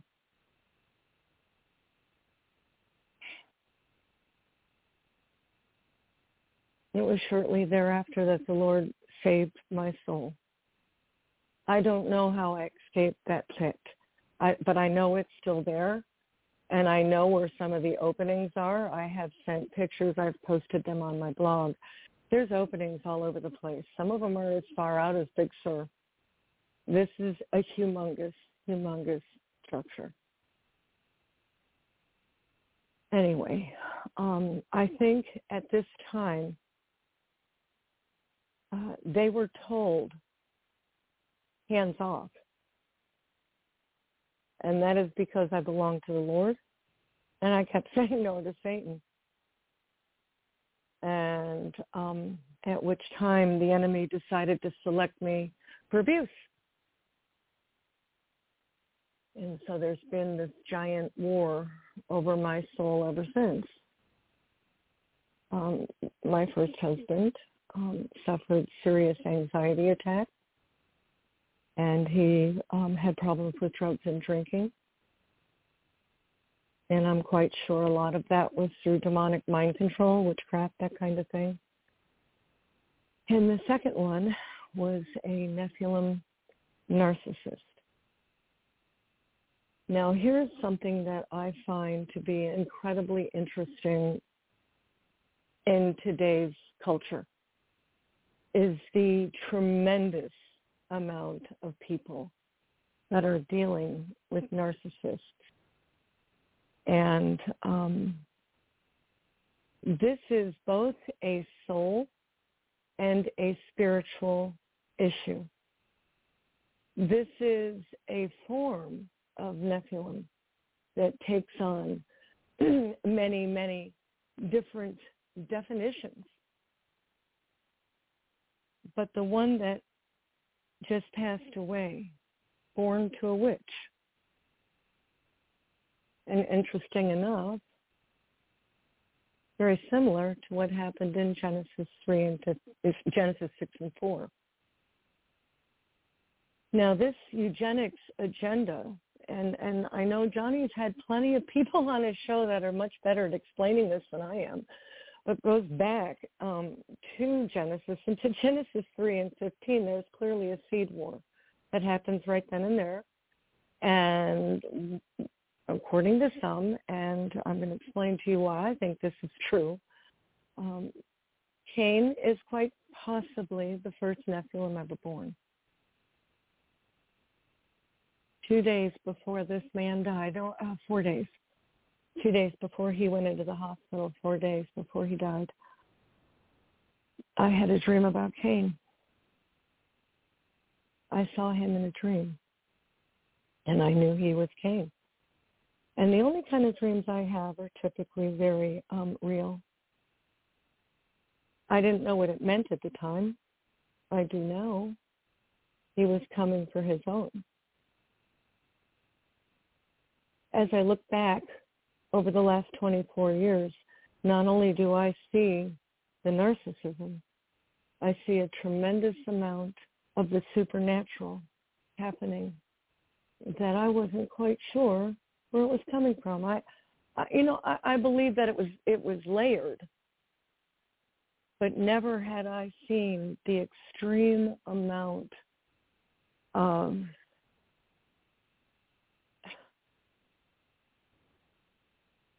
supernatural uh, goings on ever. And you know, I began to think maybe it was because of the days we live in and all that sort of thing. No, after he passed, I had a series of um, things come off of my ankles and arms and off of my uh, and feet that that are implants, and that's something that I've been dealing with since I've been married to him. Now, this kind of individual, there's two of him. I have met his doppelganger. And I think I have testified to that on this show, that he was walking through my, my, my dining room. Now, I live in a very old house, and there's only one way in and out of rooms. And I thought it was him. It looked like he was walking in the kitchen. When I walked in the kitchen, there was nobody there. There is no way out of the kitchen. And he was wearing something completely different than the other one that was laying on the couch. And what I, and I did see his Nephilim several times manifest in front of me. Um, this kind of individual has capabilities that they are so sneaky. You don't really know they're doing it, but they can. They have supersonic hearing. This one did. He could hear them, what the neighbors were saying down the street. And I'm only slightly exaggerating. Um, he he could travel in the astral. He would he would um, be standing in the room with me when I was um, working with someone such as Daniel Duval. And I kept saying I knew there was somebody standing there, and we would rebuke it, and the and the presence would leave. But I I think it was his spirit. he had a demon spirit, but he also had human flesh. Now, the human flesh is altogether wicked and altogether deceitful. And as I look back, what I'm seeing is someone who regularly ex- exhibited very sadistic behavior towards me. He abused me in every way you could abuse a woman. But there was nothing I could do about it because a narcissist will do a few things like make you dependent on him and by virtue of my disabled daughter I was. He will also launch on a smear campaign, which means that you lose the PR campaign. So anybody you go to for help, you're not going to get any. Oh, he's just such a nice person. That would never happen because what I had was truly a street angel and a house devil. He could afford to be nice, and he was taunting them. What I had here was the true one and um he he you know engaged in a lot of what covert narcissists do, and there's plenty of people on the internet talking about that. But this narcissism did not really exist in the 80s. If it was um, mentioned in the psychology textbook, it was mentioned as a very rare disorder that could never be cured. But now, almost everybody has one of these around them, torturing them on one level or another. And the, the, the descriptions of this kind of individual is far too much of a pattern to be anything else but spiritual. So my question is, is this, a spirit that's rising up upon the face of the earth, which probably is, but I'm also going to connect it back into the flesh. Because somehow our flesh is like a growth medium to these creatures. Evil spirits, walk-ins, there's all different ones. There's ones that live under the planet, and, you know, there's plenty of people that have testified, including me, to the ones that, you know, are off planet but these, these were specially crafted over the millennia to blend in. And they all have a common personality type. I know there's some of you listening right now that know exactly are relating to exactly what I'm talking about because you have this. Um, I heard one person say that the majority of these are men. I would beg to differ. I've seen women that are like this too. They're even worse. so, so um, I believe that somehow this spirit has intertwined with the flesh, and now you have this walking, talking creature that blends into humanity seamlessly but is definitely a weapon causing division and problems in people's lives, particularly God's people. And I'm going to tell you right now, most of God's people that I personally know and talk to and pray with, every one of them have one of these torturing them in their life. And they all pretty much do the same thing. They steal money. They want to control. They they have supernatural capabilities. They so what I'm saying is one of the agendas that we should all be looking for is something that is right in our face. And I think we're missing it because I did. I did. Even though I kept seeing it and seeing it and seeing it around him. I would see these black rings around his head when we were first married. Oh, I'm just tired. I'm just I disassociated from my own eyeballs at that point because I I don't want to seem um, crazy. So we disassociate from the spirit realm because that's worked out so well for the devil. He's even gotten the church to do it. Church don't help at all with this sort of thing. When somebody's coming to, to them for counseling, that they got one of these individuals after they describe what the behaviors are, they should be talking about fasting and praying and asking the Lord to reveal what the problem is because his blood is big enough for any of these creatures. There is nothing that is impossible for God. Unfortunately, these creatures are so twisted. They, you know, they use projection, inversion tactics. They have their other selves in the astral, you know, shooting witchcraft at you. Oh, and if by chance you're married to one of them and you have an argument and you try to get this individual not to argue with you because the Bible says so, because they presented themselves as Christians, they don't want to. Because why? They are going to abduct you while you sleep. And they're going to make sure that you get hurt. I used to see things in that house before I left that that blew my mind. Things on the ceiling, things pro- projecting on walls.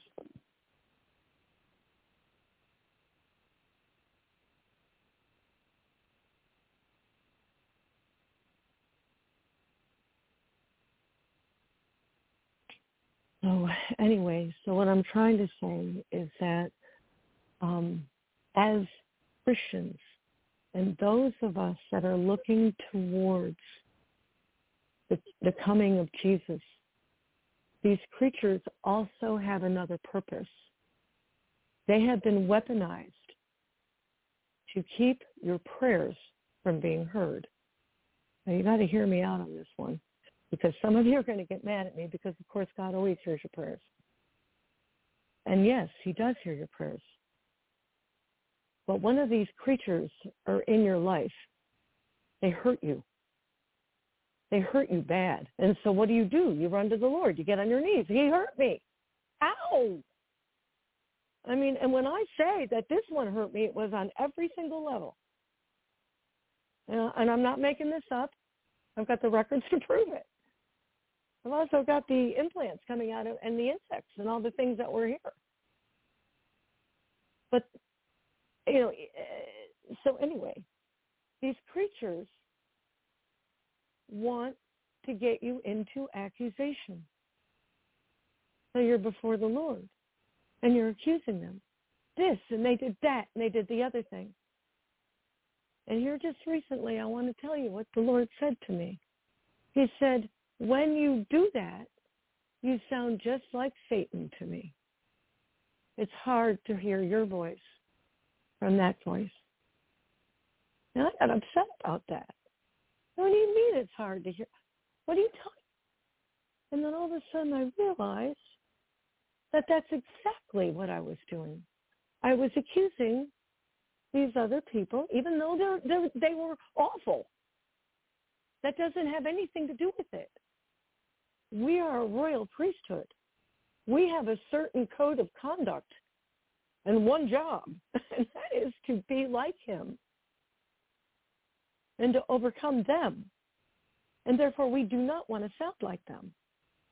The Lord says to me, he said, you begin with by praying your identity, not your pain. I had to think about that one for a while. But he was right. So now when these creatures do those things to me. And, and they are still all around, and they are going to always be around, and they're going to get worse. You want your prayers to really start carrying a punch. Besides asking for their salvation, ask the Lord to plant a conscience in them because it is the Lord that moves upon the heart. And I know these creatures are heartless. So you can ask the Lord to give them enough of a heart that they repent. Because now we're talking about how they think and process and perceive. Basically, these are very, very broken. And these devils attached to the wounds That's why it's really important that have you been around one of creatures and they have beat you all up. I've been working real hard to heal up. You have wounds. It's going to take you a while to heal up. Um, these creatures can also um, drive soul ties and darts into your being. Now you have spirit spirit bodies, and, and they can see those. Now, I didn't know that when I married him. I I really didn't know that. I was set up to marry him, and I've I've talked about some of that on here. My house was burned down. I didn't know where to go. My son was pretty sure it was him who did it, but I couldn't figure it out. But now that I know what he could do, what he was capable of, capable of, yeah, there is a chance of that. So for right now, I think it's really important to understand what we're dealing with, what we're trying to navigate. How in the world? I mean, even David said, how is it that the wicked are prospering? How is it they're doing it? Well, they have a lot of help from the wicked spirits and, and the enemy and, and Satan. Um, so there's that. And it is right now kind of the enemy's territory even though it's not really his. He's a squatter, but we still got to negotiate that. And the best way of doing that is remembering your identity and remembering your authority because you're going to need it. Going to need it in the days to come. What they're getting ready to loose on the face of this earth, I have seen as I've been dragged all over the cosmos by this fallen cherub trying to get me to marry him.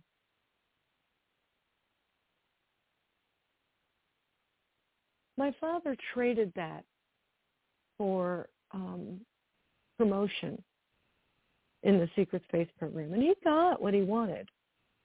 But boy, did that make Satan angry because he did not get what he wanted. And Satan is relentless.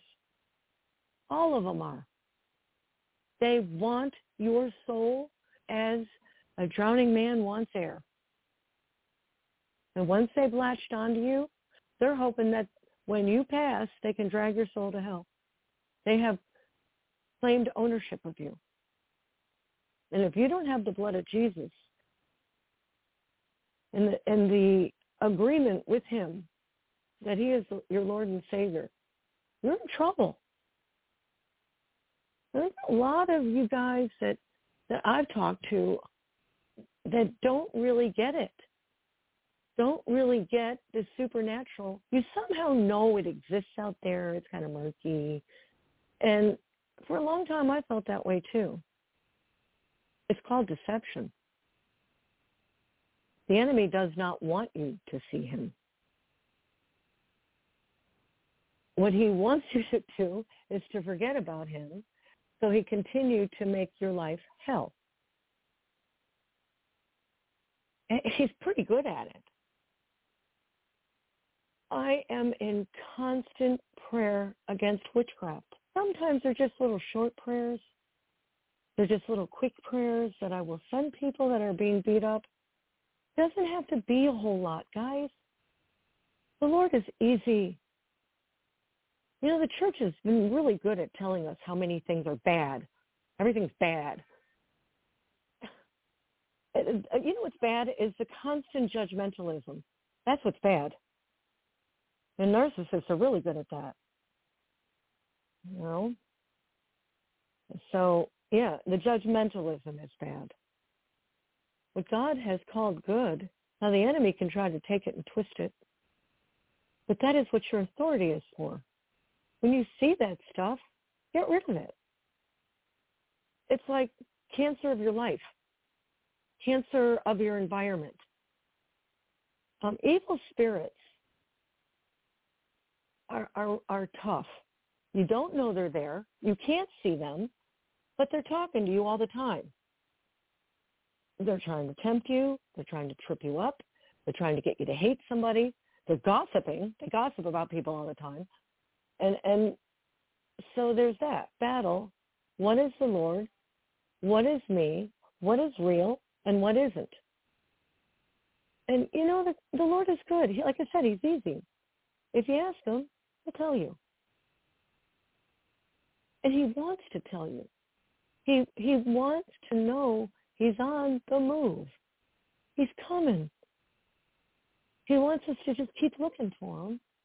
And in looking for him, we're blessed. And prayer is delightful. It is so wonderful to pray for other people and see those prayers answered. That does more for my faith. It'll do a lot for yours too. And and it's really good if somebody has prayed for you to give testimony that that it worked. that the prayers came through. Because that builds your faith. And we need as much of that right now as we can get. So, this whole idea of being abducted and taken into the secret space program by devils, by the devil himself, being taken into the eugenics thing to want to be used to, to do this nasty stuff. I've had dreams about that too. Do you know what? I must be the Mr. Magoo of the spirit world because I didn't get it.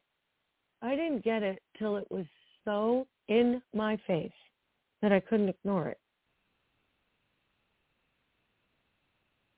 Now, some of that, I won't say that all that blindness was my fault because what the witches and warlocks will do to you is they will put blinders on you so you can't see them. You know, hiding is what they do. even the word occult means hidden. My bloodline is hidden, and so it's it is an occultic bloodline.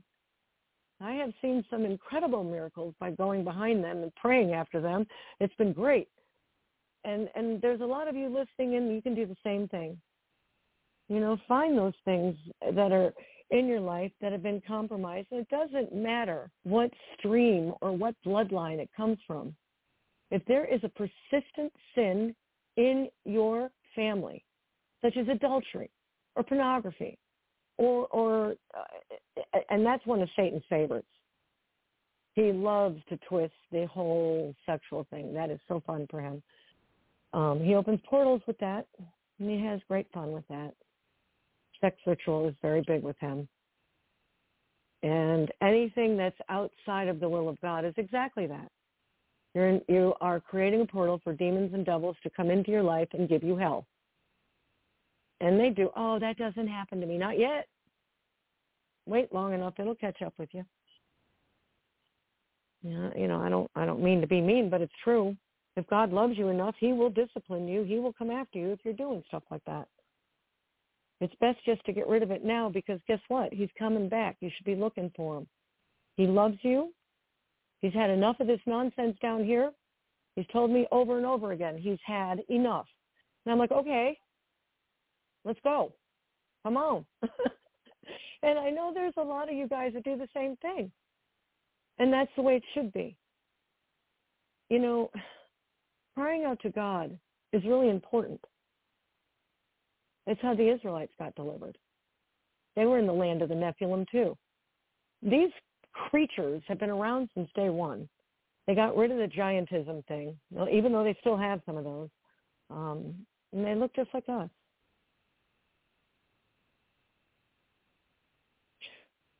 Anyway, um, and they target the ones that are trying to catch the bus. They target you. They want you to be miserable. They want you to be hate, full of hate and bitterness. They want you to be full of accusation. They want you to sound like Satan. Don't do it. They are liars. They are thieves. And I don't care how much money they steal from you. It's never enough for them. It's never enough. You got to get away from it, cut them off, and start all over again. Money is nothing to God, but fighting these these creatures, spending all your energy, you know, flushing it down the toilet, going after these these creatures is ridiculous.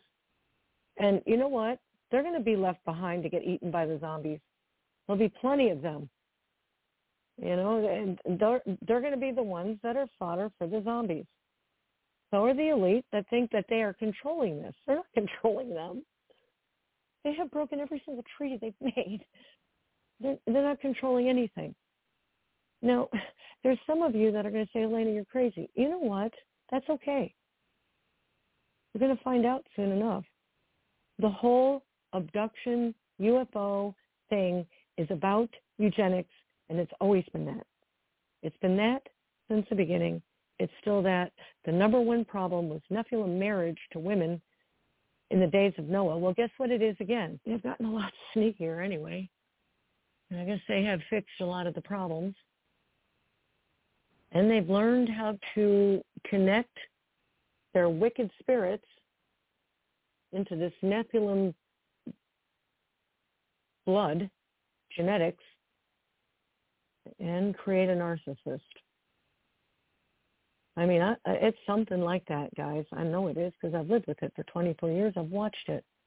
And now that it's gone and it comes off me more and more all the time, I can see it more and more all the time. I gave my love to him before I knew what he was. And once you give that away, you can't get it back. It's over. That love will create soul ties that hurt when they come off. And I'm serious, they physically hurt. Um, that love is there until the person passes or um, they leave you or you leave them. I look back and I'm like, I tried, but I got sucked back into it. Well, some of that was misplaced commitment. Some of that is, um, you know, we have this child together yeah, there was more reasons to come back to it than not. And then, of course, the psychobabble comes along. You like abuse. No, I hate abuse. I want him to get better, but they can't unless they really have the knockdown experience, which God tried a couple times to do this for him.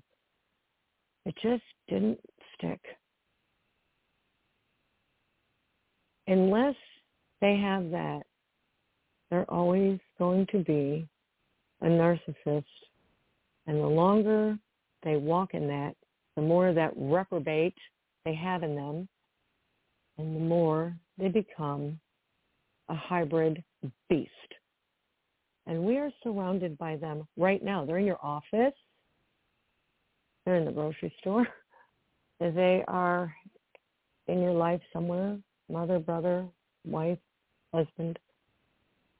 And no matter how you try to get them to see it God's way, not just your way, but God's way, you get the word salad treatment and um, incredible pushback.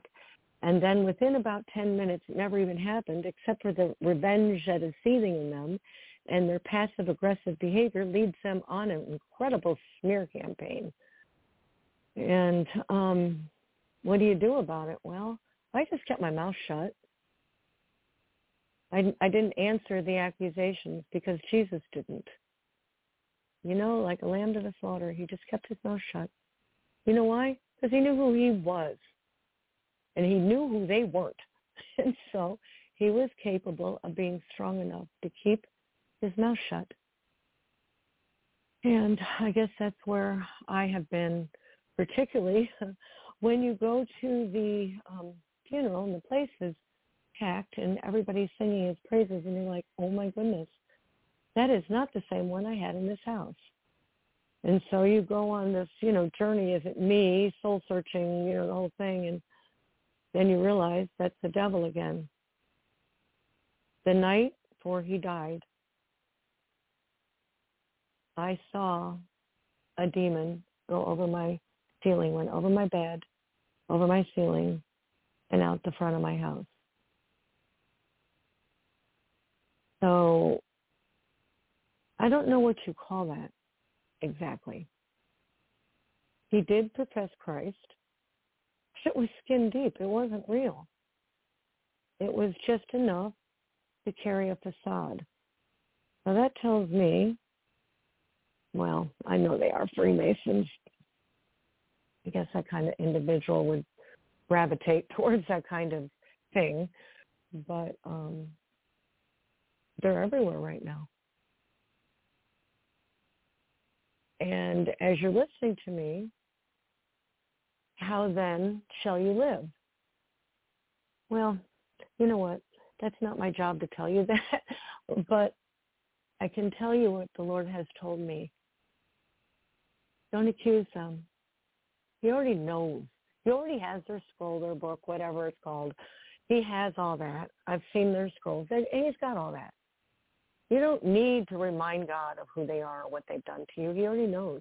And by the way, what they've done to you, they've done to him. So you do not have to remind him of that. What you have to do is ask the Lord to bring them to repentance because then you've done the word, you've blessed your enemies. Um, how do you bless your enemies? you get them out of hell while you can. You know, if, if these creatures, you know, that's what they are. They're hell bent. They're hell bound. You can look at them and they're torturing you. Yeah, that's awful, but you know their eternity is in hell. That's the reality of it. And when you look at them, you can almost feel bad for them. You can almost, oh my goodness. You know, Luke 6 said they have received their reward now. You know, they've already received it. We don't have to sweat any of that. Just let them go. Let them do it. Let them have whatever it is they want. That's what Jesus says to do. If they want it, give them that and something else too. you know, let them have it because it means absolutely nothing compared to where we're going. And we've all agreed that's right around the corner. So what are we what are we doing engaging with this futility? Because that's exactly what it is. It's futile. Time is much better spent with our hands in the air and worshiping our Lord and looking for him. Where are you, my Jesus? Come on now. That's what you're supposed to be doing. That's what he said. And if he said it, that's good enough for me. And um, if you don't know where he said it, go find it. You know, it is your responsibility, this relationship you say you're in with the King of Kings and the Lord of Lords. You say you're in it with him. But how much time do you really spend with him? Oh, you you got to do this, that, and the other thing. Well, you know what you you can do? You can internalize a dialogue with him that you're constantly talking to him. And then you're praying without ceasing, like the word says to do. And you don't have to worry about anything. You get pulled over by a policeman. Um, immediately, I said in my heart, Lord Jesus, I can't afford this ticket right now. So he and, and around here, these are not policemen. These are highway robbers. They don't even get their paycheck unless they get their certain quota. Uh, that, that to me is the only thing they're missing is a bandana. But anyway, so you know, ma'am, you're going 10 miles over the speed limit. And I didn't even think about it. It came right out of my mouth. I said, well, my husband just died and I have to get down the road. And neither one of those was a lie. I just didn't say when. he said, okay, ma'am, you can go, but slow down. So um, I didn't lie, and I didn't think of those words. The Lord helped me. He did that. So anyway, that's what we're supposed to be doing right now. We're supposed to be connecting into him with everything we got. And if if you're not feeling them, you got to find out why. And typically, it's some kind of targeting. It can be um, AI targeting. That whole digital, you know, domain. That's another form of this creature. Um, it can be, uh, you know, an evil spirit in the heavenlies um, that is targeting you. Those are fun to get rid of, by the way. Um, the chemtrails are that, but it's um, kind of a crossover between the evil spirits and the digital domain. Um, yeah, that's uh, computing. Anyway, so they can do that. They're completely wireless at this point. So they've got that. And um, that's why there's things in your house that will just shut down for no reason or, you know, fall down for no reason. That that would be their their frequencies. Um, yeah. Anyway, so what you can do when that happens is the same thing. I take authority over you. You're going to stop that now and get out of my house. I've had enough of you. Go. And it will stop. I promise you. Um, you can ask the Lord to remove black magic mind control. And I'm going to tell you right now, God's people, that is being used on you by the CIA all, day long. They know where you are. Some of it can penetrate uh, or does penetrate that helmet of salvation that I know you're putting on every day. Um, and then you've got to put on put it on again, and it will stop. But it's black magic mind control, and yes, they can do it. And if you don't want to believe me, there is an incredible library of books out there that you can look up all this research. And then there's Johnny. Johnny has a ton too. So all of what I'm saying to you can and is being done. The best we can do right now, we have one job, and that's to overcome that. And when we do, um, we're going to be with him. And we're going to be given the right to rule over nations. So you're going to be kings and queens. Well, I don't care about that right now. I just want my car to start. my car, my car won't start. Well, you know what? Your car will start. Where there's a will, there's a way. So um, your car will start, say a prayer, and then go find your pair of jumper cables. You'll get it done. You know, so anyway, it's both of those things at the same time. Your car won't start. You got a traffic ticket. Your narcissistic husband just, you know, made you the laughing stock of an entire church. um, you know, all of those things. Uh, and at the same time, you can have peace and joy. And you can understand if you're being persecuted, they've also persecuted your Lord. And you're right up there with him. And that is why you're being persecuted. Now, here's the thing. He got up and he rebuked the storm, and you can do that too. You are not the savior of mankind, so you can rebuke all of that, and it will leave. I promise you it will. Now, I will also tell you this, they're relentless. You're going to have to keep it up, and you're going to have to do it every day, and sometimes more than once in a day, um, morning and night, and sometimes during the day too. Um, and it's going to become more and more as um, the day goes on. And a lot of you right now, I've given you a lot to think about tonight. What they've done to me, they've done to a lot of people, and I'm talking millions of you out there, um, have been abducted. No, Eleyna, that didn't happen to me. I'm a child of God. It happened to you because you're a child of God. the church is doing the bidding of these gray aliens I've seen them under some of the biggest ones you've ever heard of. And I'm not allowed to say who they are, but I'm, I've seen them. To you, to ask the Lord for discernment, for, the, for you to ask the Lord what you're dealing with, and to ask him to take the blinders off so you know exactly what you're dealing with, and then ask him for balance that you don't go off the deep end with all of this, and ask him to steady you as you deal with it and you will deal with it. You'll anoint, yourself and your home, and you will do the things that the scripture tells you to do, and you're going to stand your ground, and they have to back away from you. That is what the word said. That is what you're promised, and that is what's going to happen. And um, I have seen this time and time again, and it's not based on you being good enough. It's based on your relationship with Jesus Christ. You cannot build that relationship into something. It's just there. Like your relationship with your mother or your father or your or your wife or your husband or your daughter, your son. It's just there. That is your relationship.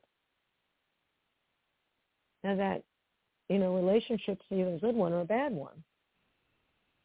So if it's not a good one, if it's deficit, it's probably your fault. And you're going to have to press into the Lord and find out why.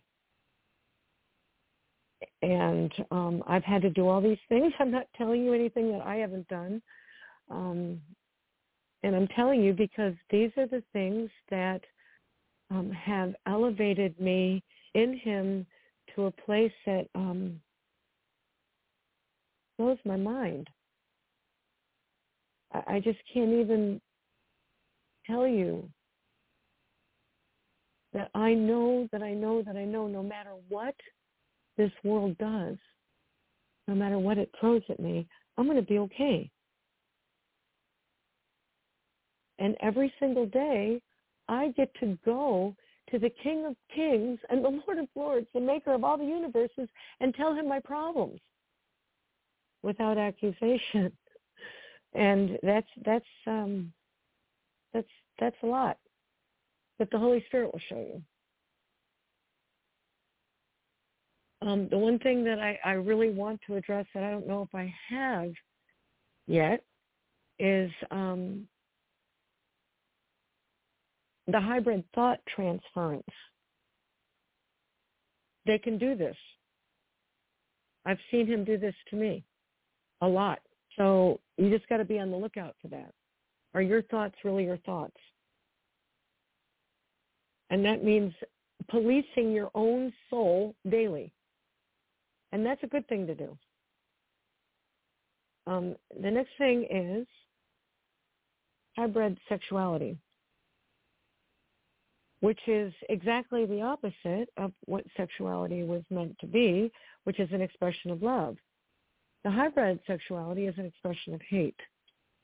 And the Bible warns us over and over and over again that that is the one thing that we're not supposed to be doing. And that is the one thing in our lap every single day. You cannot turn anything on anymore particularly you, man of God, the Facebook, you turn it on, you turn on your messenger, and there's some booty in your face. And I hear this over and over again. Booty, boobs, the whole thing.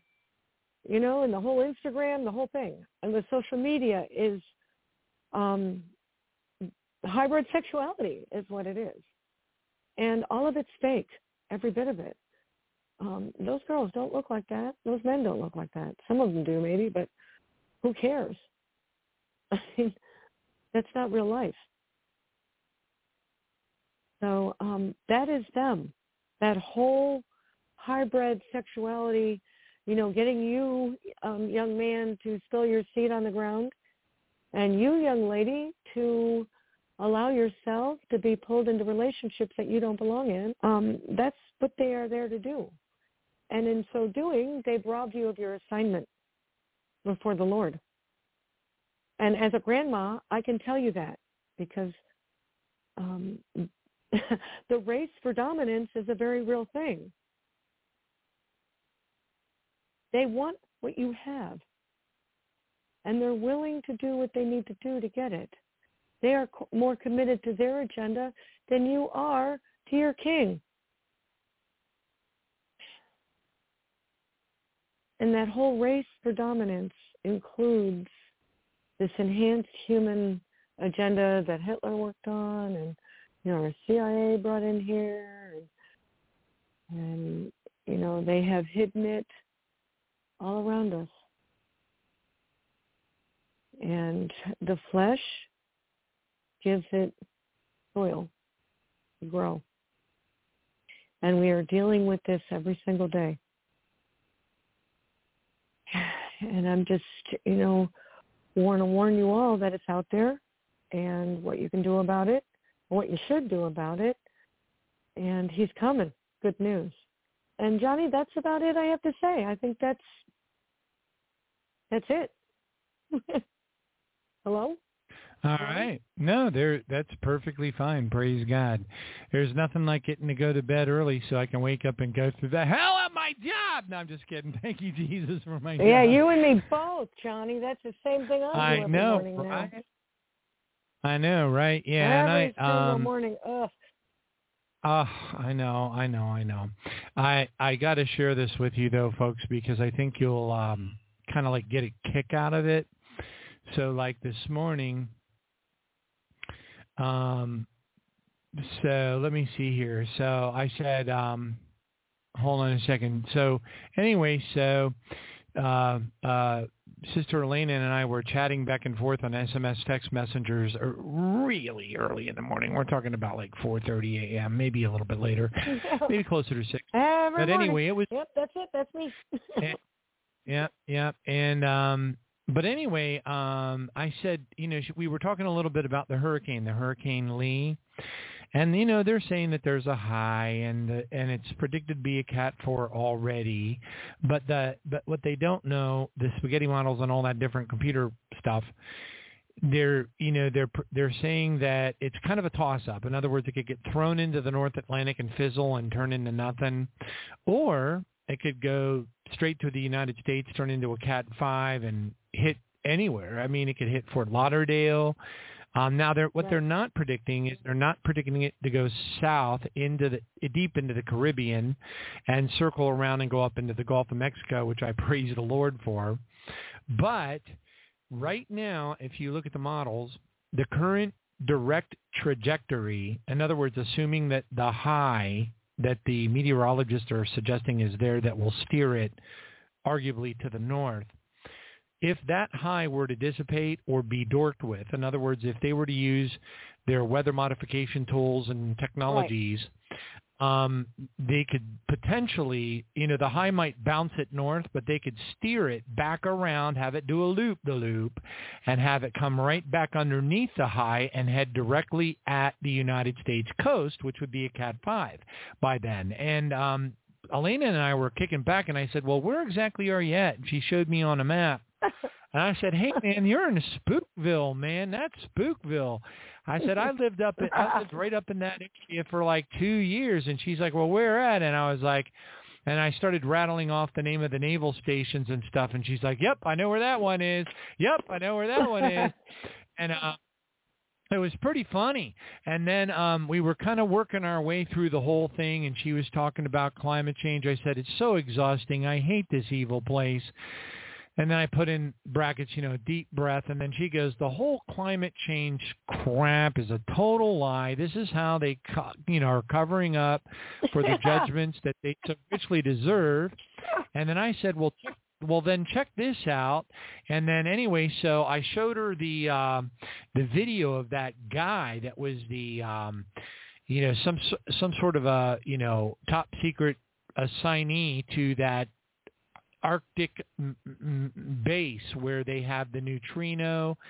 I, I don't know what they called them. They were tubes. They were neutrino tubes that had the power to shoot green lasers faster than the speed of light to communicate with intergalactic spaceships. And he maintained that it was designed, alien technology, and it was designed for the purpose of talking, right. communicating live to FTL speed intergalactic spacecraft. And that was one of the things, but he also said it was capable of doing a whole lot of other really super bad things. So anyway, and then and then he made the mistake of saying that he had turned the information over to Congress and he was going to be reporting to Congress to give him the full story, which of course to me, all that means is that he's going to get assassinated. but anyway, Exactly. um, it's true. And, and just like just like Nixon did when he called the director of the CIA in and to tell him uh, on on recording uh, that he knew who killed Kennedy. Next thing you know, Watergate happens, and Nixon's toast, and everybody buys it. But anyway, um, so um, I, you know, we were talking about that, and I said to Eleyna, I said, but that particular facility is definitely alien tech. Okay, so that is not that wasn't created by a bunch of earthly scientists Mm.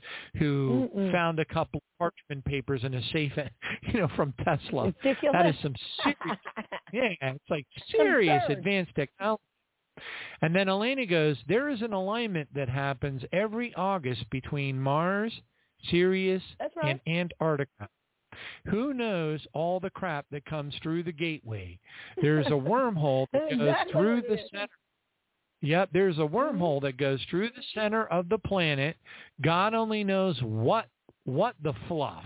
In other words, what's coming through it, what's going out of it, all that kind of stuff. And then she said, I've been Right. taken to those bases. I've been taken to those bases many, many Awful. times. I, ha- I have Yep. a friend who's SRA, also been there. We compared notes in 2016, been there, done that. I believe that the USA is behind most of the disasters in the world today, if not with the tech with the constant summon, summoning of evil ones, dog days of summer. That's right. Refer to the dog star Sirius. That's what she says. And I said, Right. yes, the dog star Sirius. It's it's in every Masonic lodge. And she's like, yep, the Blue That's right. Lodge and also. And then I said, right alongside the Pleiades. And then she put a big frowny mad face up on the, the screen after I mentioned the Pleiades, which I thought was kind of funny. And then I and then I said, which the Pope, um, uh, what uh, uh, you know, waves to uh, as they uh, as the Pleiades crests above the horizon on Sol Invictus, which is you know essentially midnight at on Christmas night, uh, and um, and I said, and the gullible uh, crowds of sheep that are in front of the Vatican cheer as they believe the Pope is waving Crazy. to them as they're all encircled around the giant obelisk. Okay, and I'm not getting into the obelisk thing because uh, you know to to to to uh, Sister Eleyna's credit, it's true. You type the wrong word in the Twitter, you type the wrong word into any social media, and you're going to see things you wish you didn't see. And let me put it to That's you: this: right. you're a man if you if you're a man and you got a weakness, you've been celibate for like over a decade like me, that ain't stuff you want to see. If you know what I'm saying. And so anyway, you guys are visually wired to begin with. So you Uh, can't yeah, I know. images So- they like burn into your skull. That's so not right. oh man, it it, it it took me. I had I had to pray for years, fervently, uh, to get rid of that issue. You know, to, even because you got to get rid of the um, you, you got to get to a point where the Lord anoints you, so that you're. I mean, I don't want this to sound the wrong way, but I kind of do, so that you're like disgusted by. sex. When you get to the point where you're disgusted by sex and you don't want to hear anything about it, when That's you're exactly disgusted right. by the, the idea of it, that's when you've arrived. That's when you've truly That's when you've arrived. That's right. past. It's true. It's true. And then um he can't touch you anymore anyways, there. uh, That's right. no, Right, right, right. No.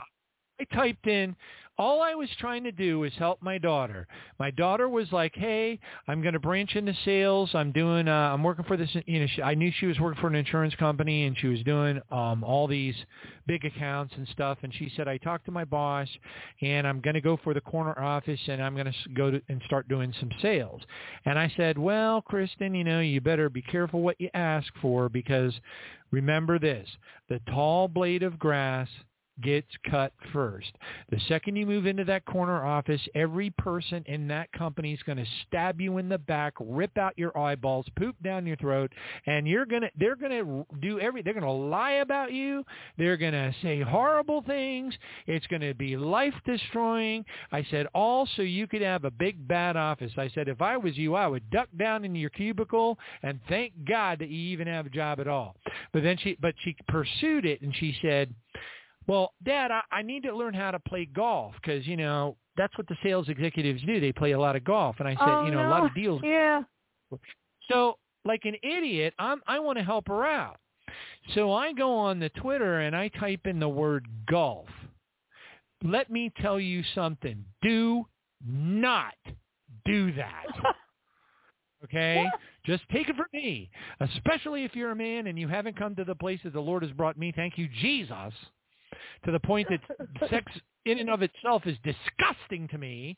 Okay? Um, you, you can go ahead. You can go ahead and do whatever you want to do as a husband and wife. Have your fun, but just remember that that you know our heavenly Father, all over the Scripture, really, when you think about it, Paul. What did Paul say? to the, to the people at, at the Church of Corinth. He said, "However God, however Jesus found you, that's the way you should stay. If he found you single, stay single. If he found you married, stay married." But then he came back and he said, "But you know what? Because you meatheads are all having sex with one another, you better all get married." Because To, so That's so exactly what he said. he Yeah. did. He pissed. It was like you guys can't control yourself to save your lives, let alone your eternity.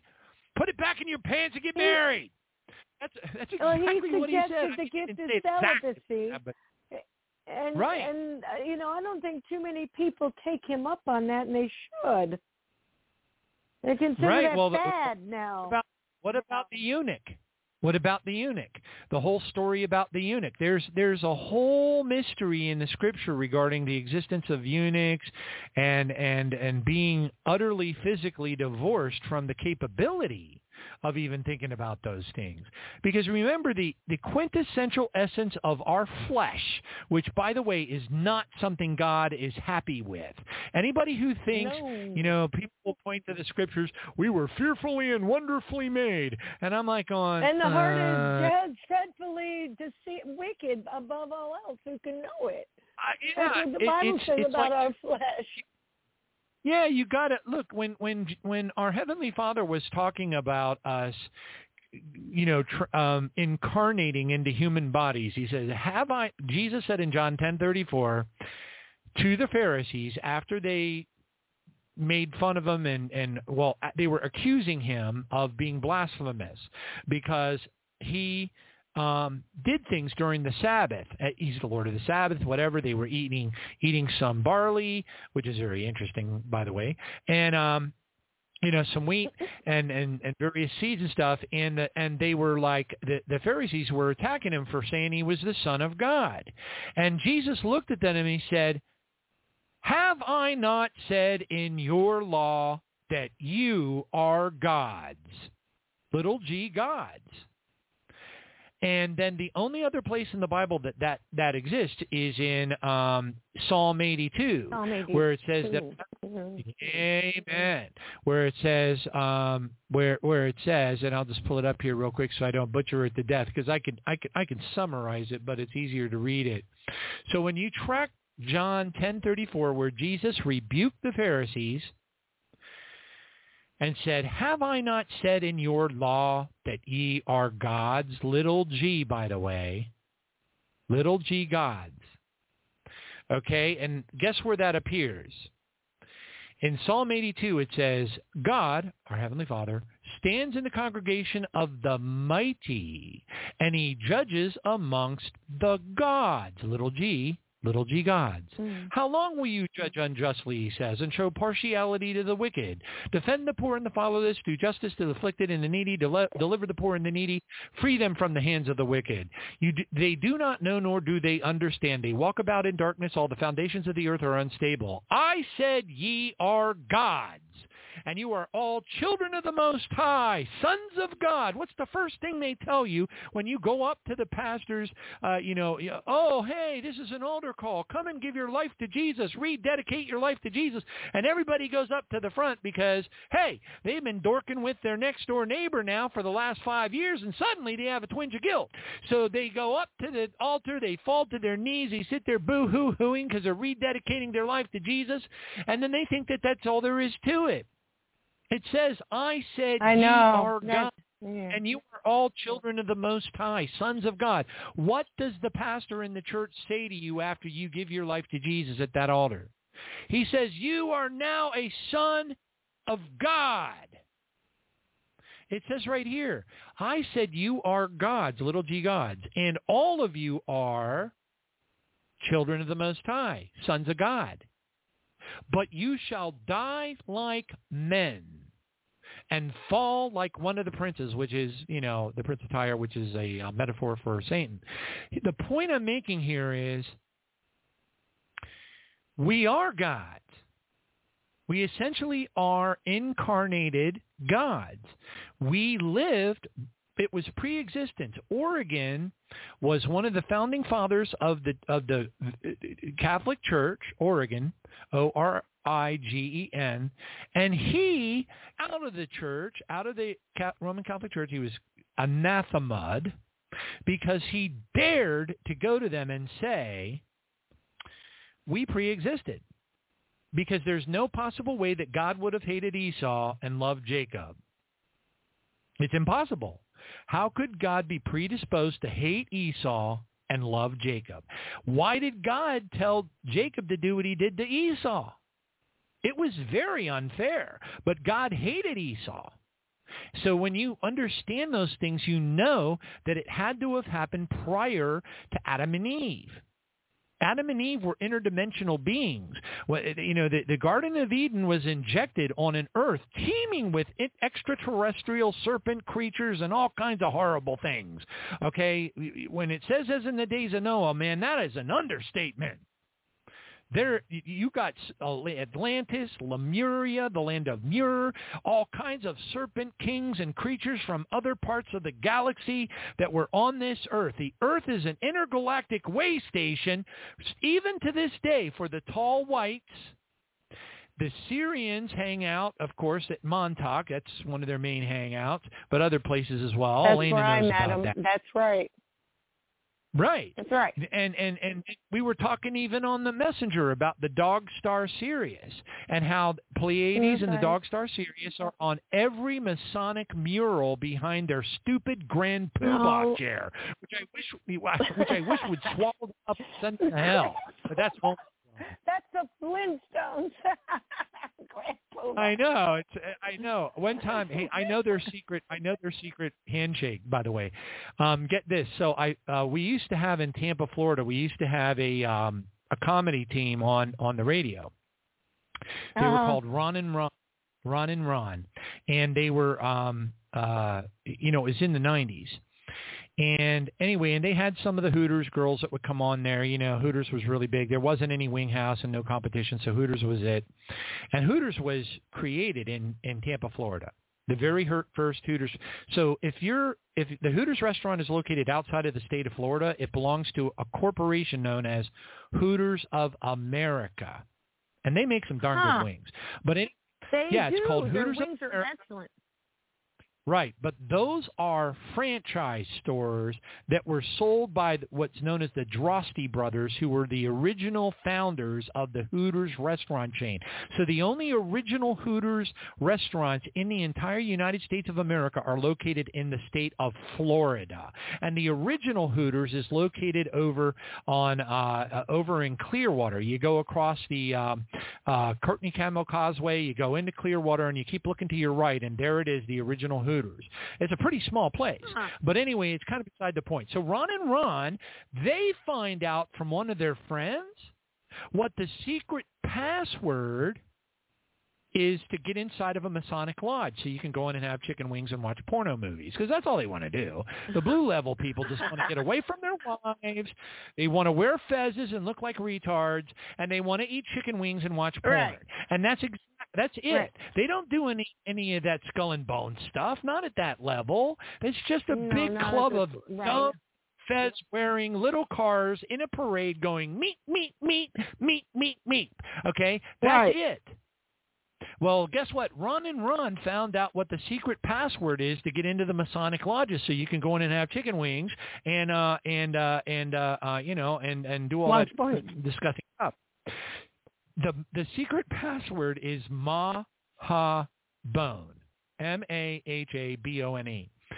So if you want to have some chicken wings, which I highly recommend that you do not, and do naughty things, you just go up to one of the Masonic lodges and you grab the knocker and you go knock, knock, knock, and they, they'll come over and they'll be like, you know, whatever. They'll say whatever evil stuff they say, and you say Maha Bone, and then they'll say, "Who is your potentate?" And then you got to say who your potentate is, so good luck with that one. But they'll open up the door, and then you can go in and have chicken wings and watch pornos with them. But anyway, um, I when I found out about that, I actually went and had a custom. You're gonna love this, Eleyna. I went and had a custom bumper sticker made that said Maha Bone on it, and I put it on Oh, the back of my red, yep, on the back of my red Volare Sport Coupe, and I was heading into work at this place called Circuit Test back in 1986, and this big um uh Lincoln town car with Masonic symbols. And you know uh you know they have these stickers all the time that say that we give to the the the sheriffs uh organizations right, and all right, that right stuff. They love they love to promote the fact that they're in with the sheriffs if you know what I mean right and this guy right up right with all this Masonic stuff on his car, he rolls down his window and he yells. I'm like, he, he's like beeping his horn, beep, beep, beep, beep. And I'm, I'm like, you know, I'm like 31 What? years old. What?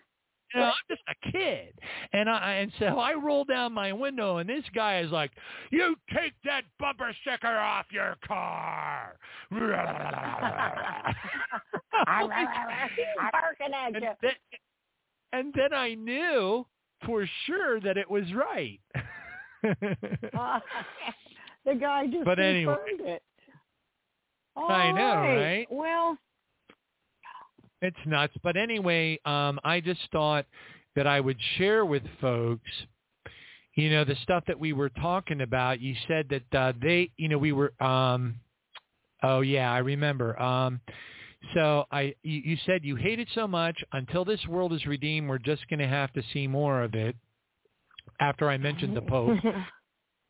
And then um, I said, yeah, the days of, uh, you know, uh, with you know the, the days uh, with uh, disheartening sigh of exhaustion.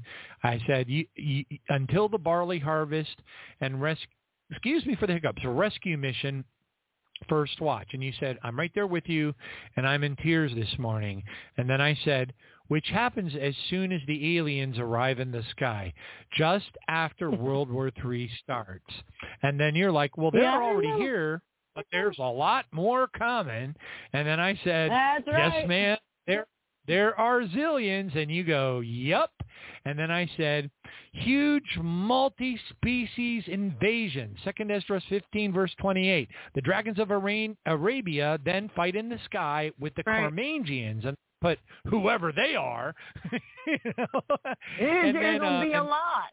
I know, right? And then you were like, they will be coming at us from every angle, under the earth, wicked spirits in heavens, then off planet ones, then, then the spiders that are already here.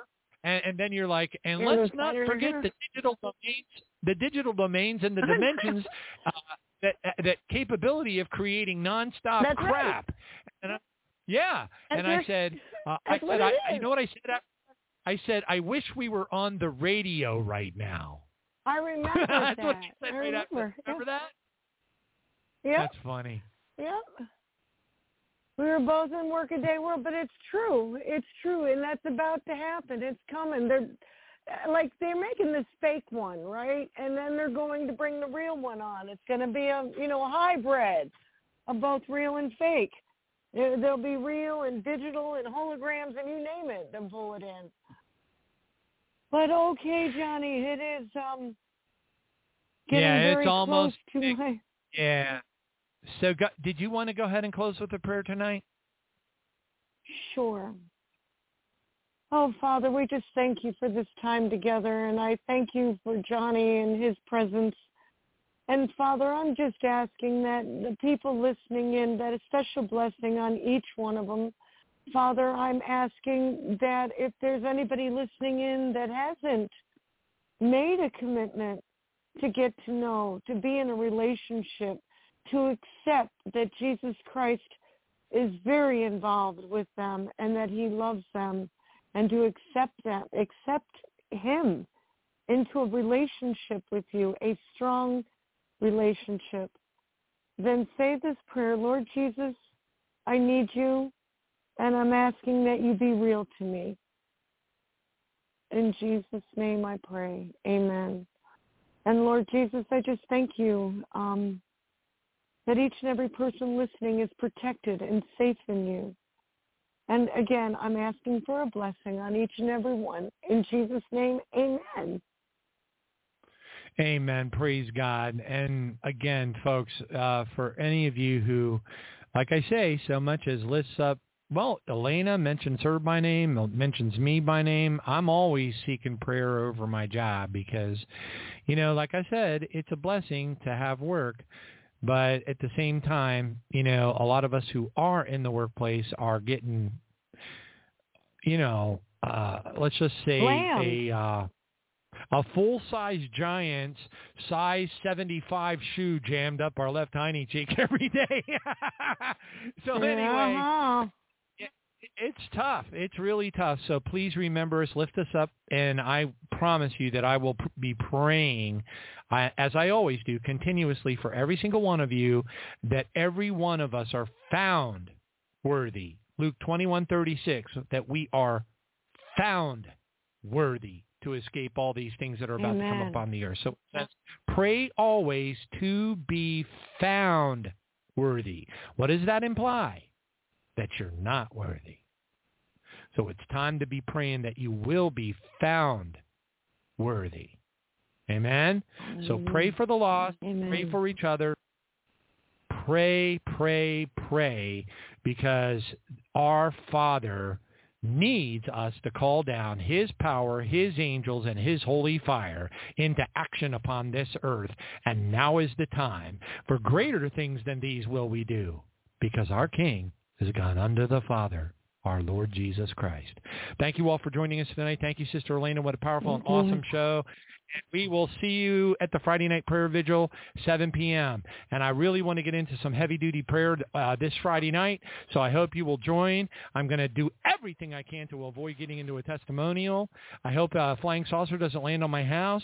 Um, uh, otherwise, I'm, I'm in trouble. Uh, but anyway, um, uh, God bless you all, and um, I will be remembering every one of you in prayer. I promise you that. I always do. God bless you. Thank you for joining us. Thank you, Sister Eleyna. What a Thank wonderful thank show. you, God bless thank you. God bless you. Bye. Amen. Eh, goodbye. And everybody, just again, hang in there. We're so close, folks. My goodness. Could it be a little bit of time yet? Yeah, yeah. But boy, are we close. God bless you all.